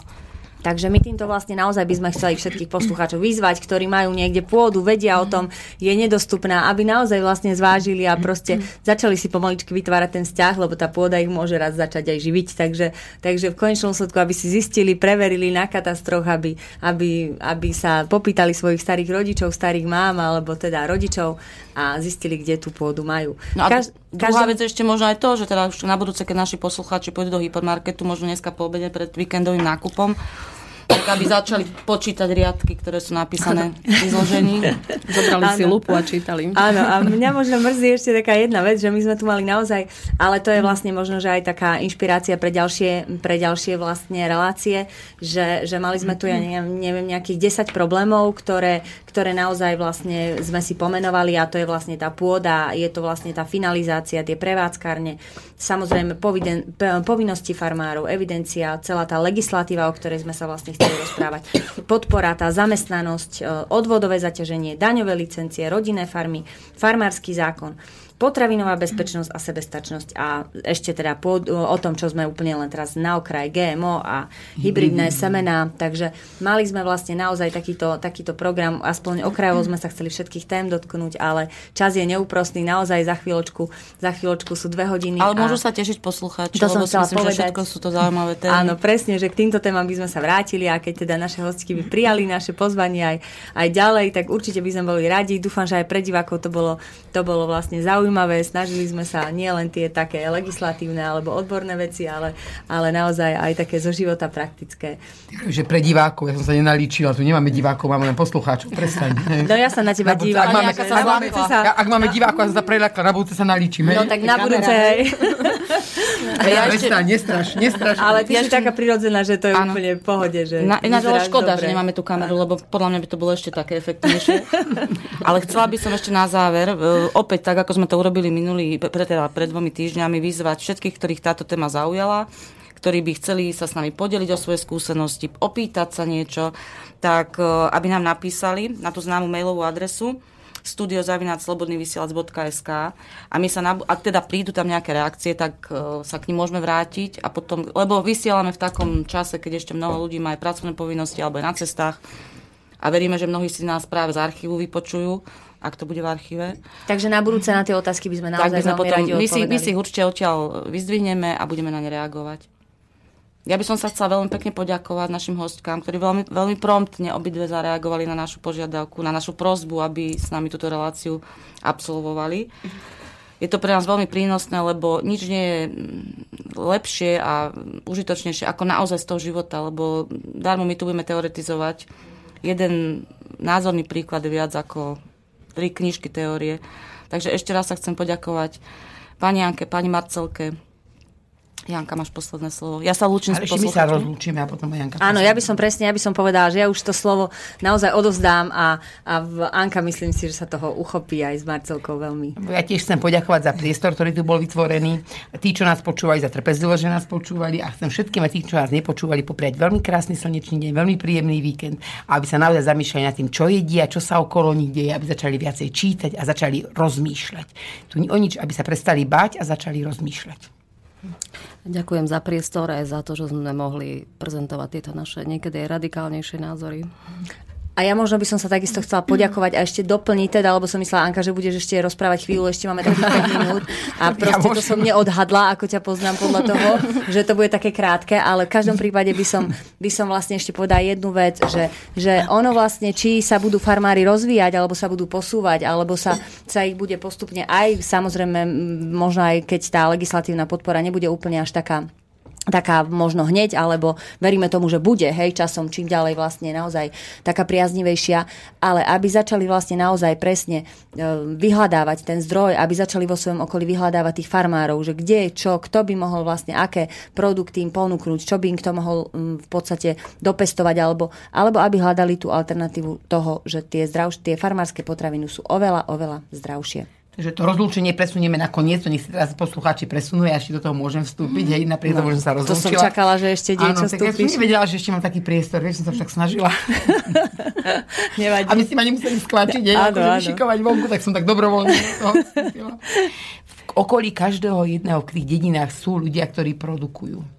Sú aj takí, čo to finalizujú, robia to možno tak trošku skryte a tajne, ale keď sa tí ľudia budú o to zaujímať a budú to chcieť tie potraviny a uvedomia si, že to je vlastne aj o ich zdraví, je to, je to naozaj o tej, o tej zamestnanosti, o tej sebestačnosti, ale v prvom rade o tom zdraví. Čo nám je bližšie ako naše zdravie?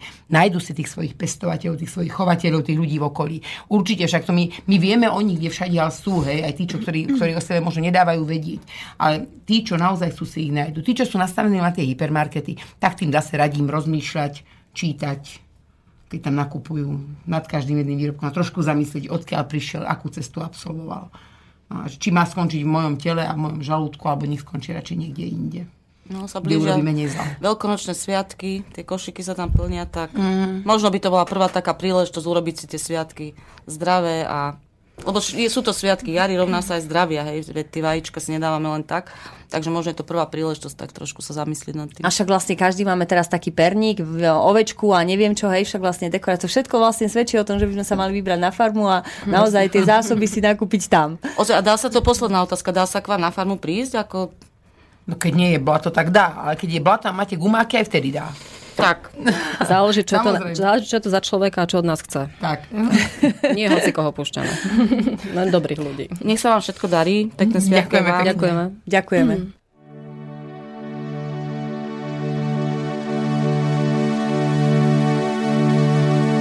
Ľakajú sa klietky rúk, pasce krásnych slov. Ľakajú sa zradnej siete sľubov. Nad konármi hliadkujú v modrom zemi, kde sa končí revír vrán a supov. Nad tulákmi držia stráž, nie tam víťazov. tak leď aj keď nevyhráš nad zemskou príťažou.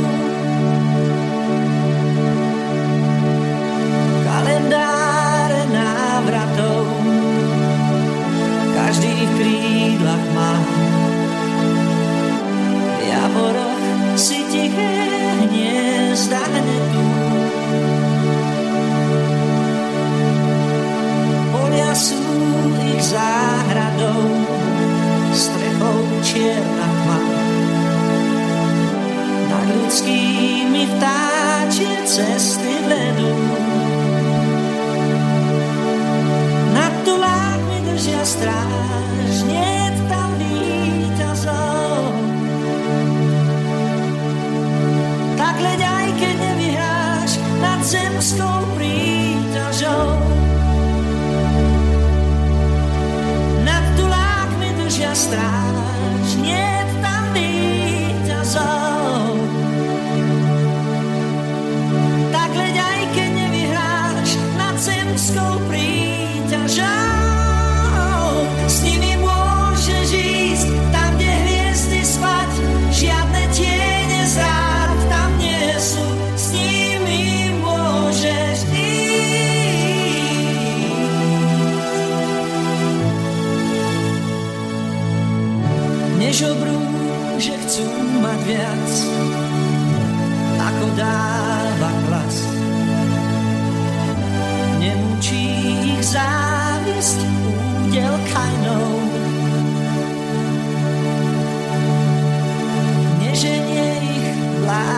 čas, neženie ich čas.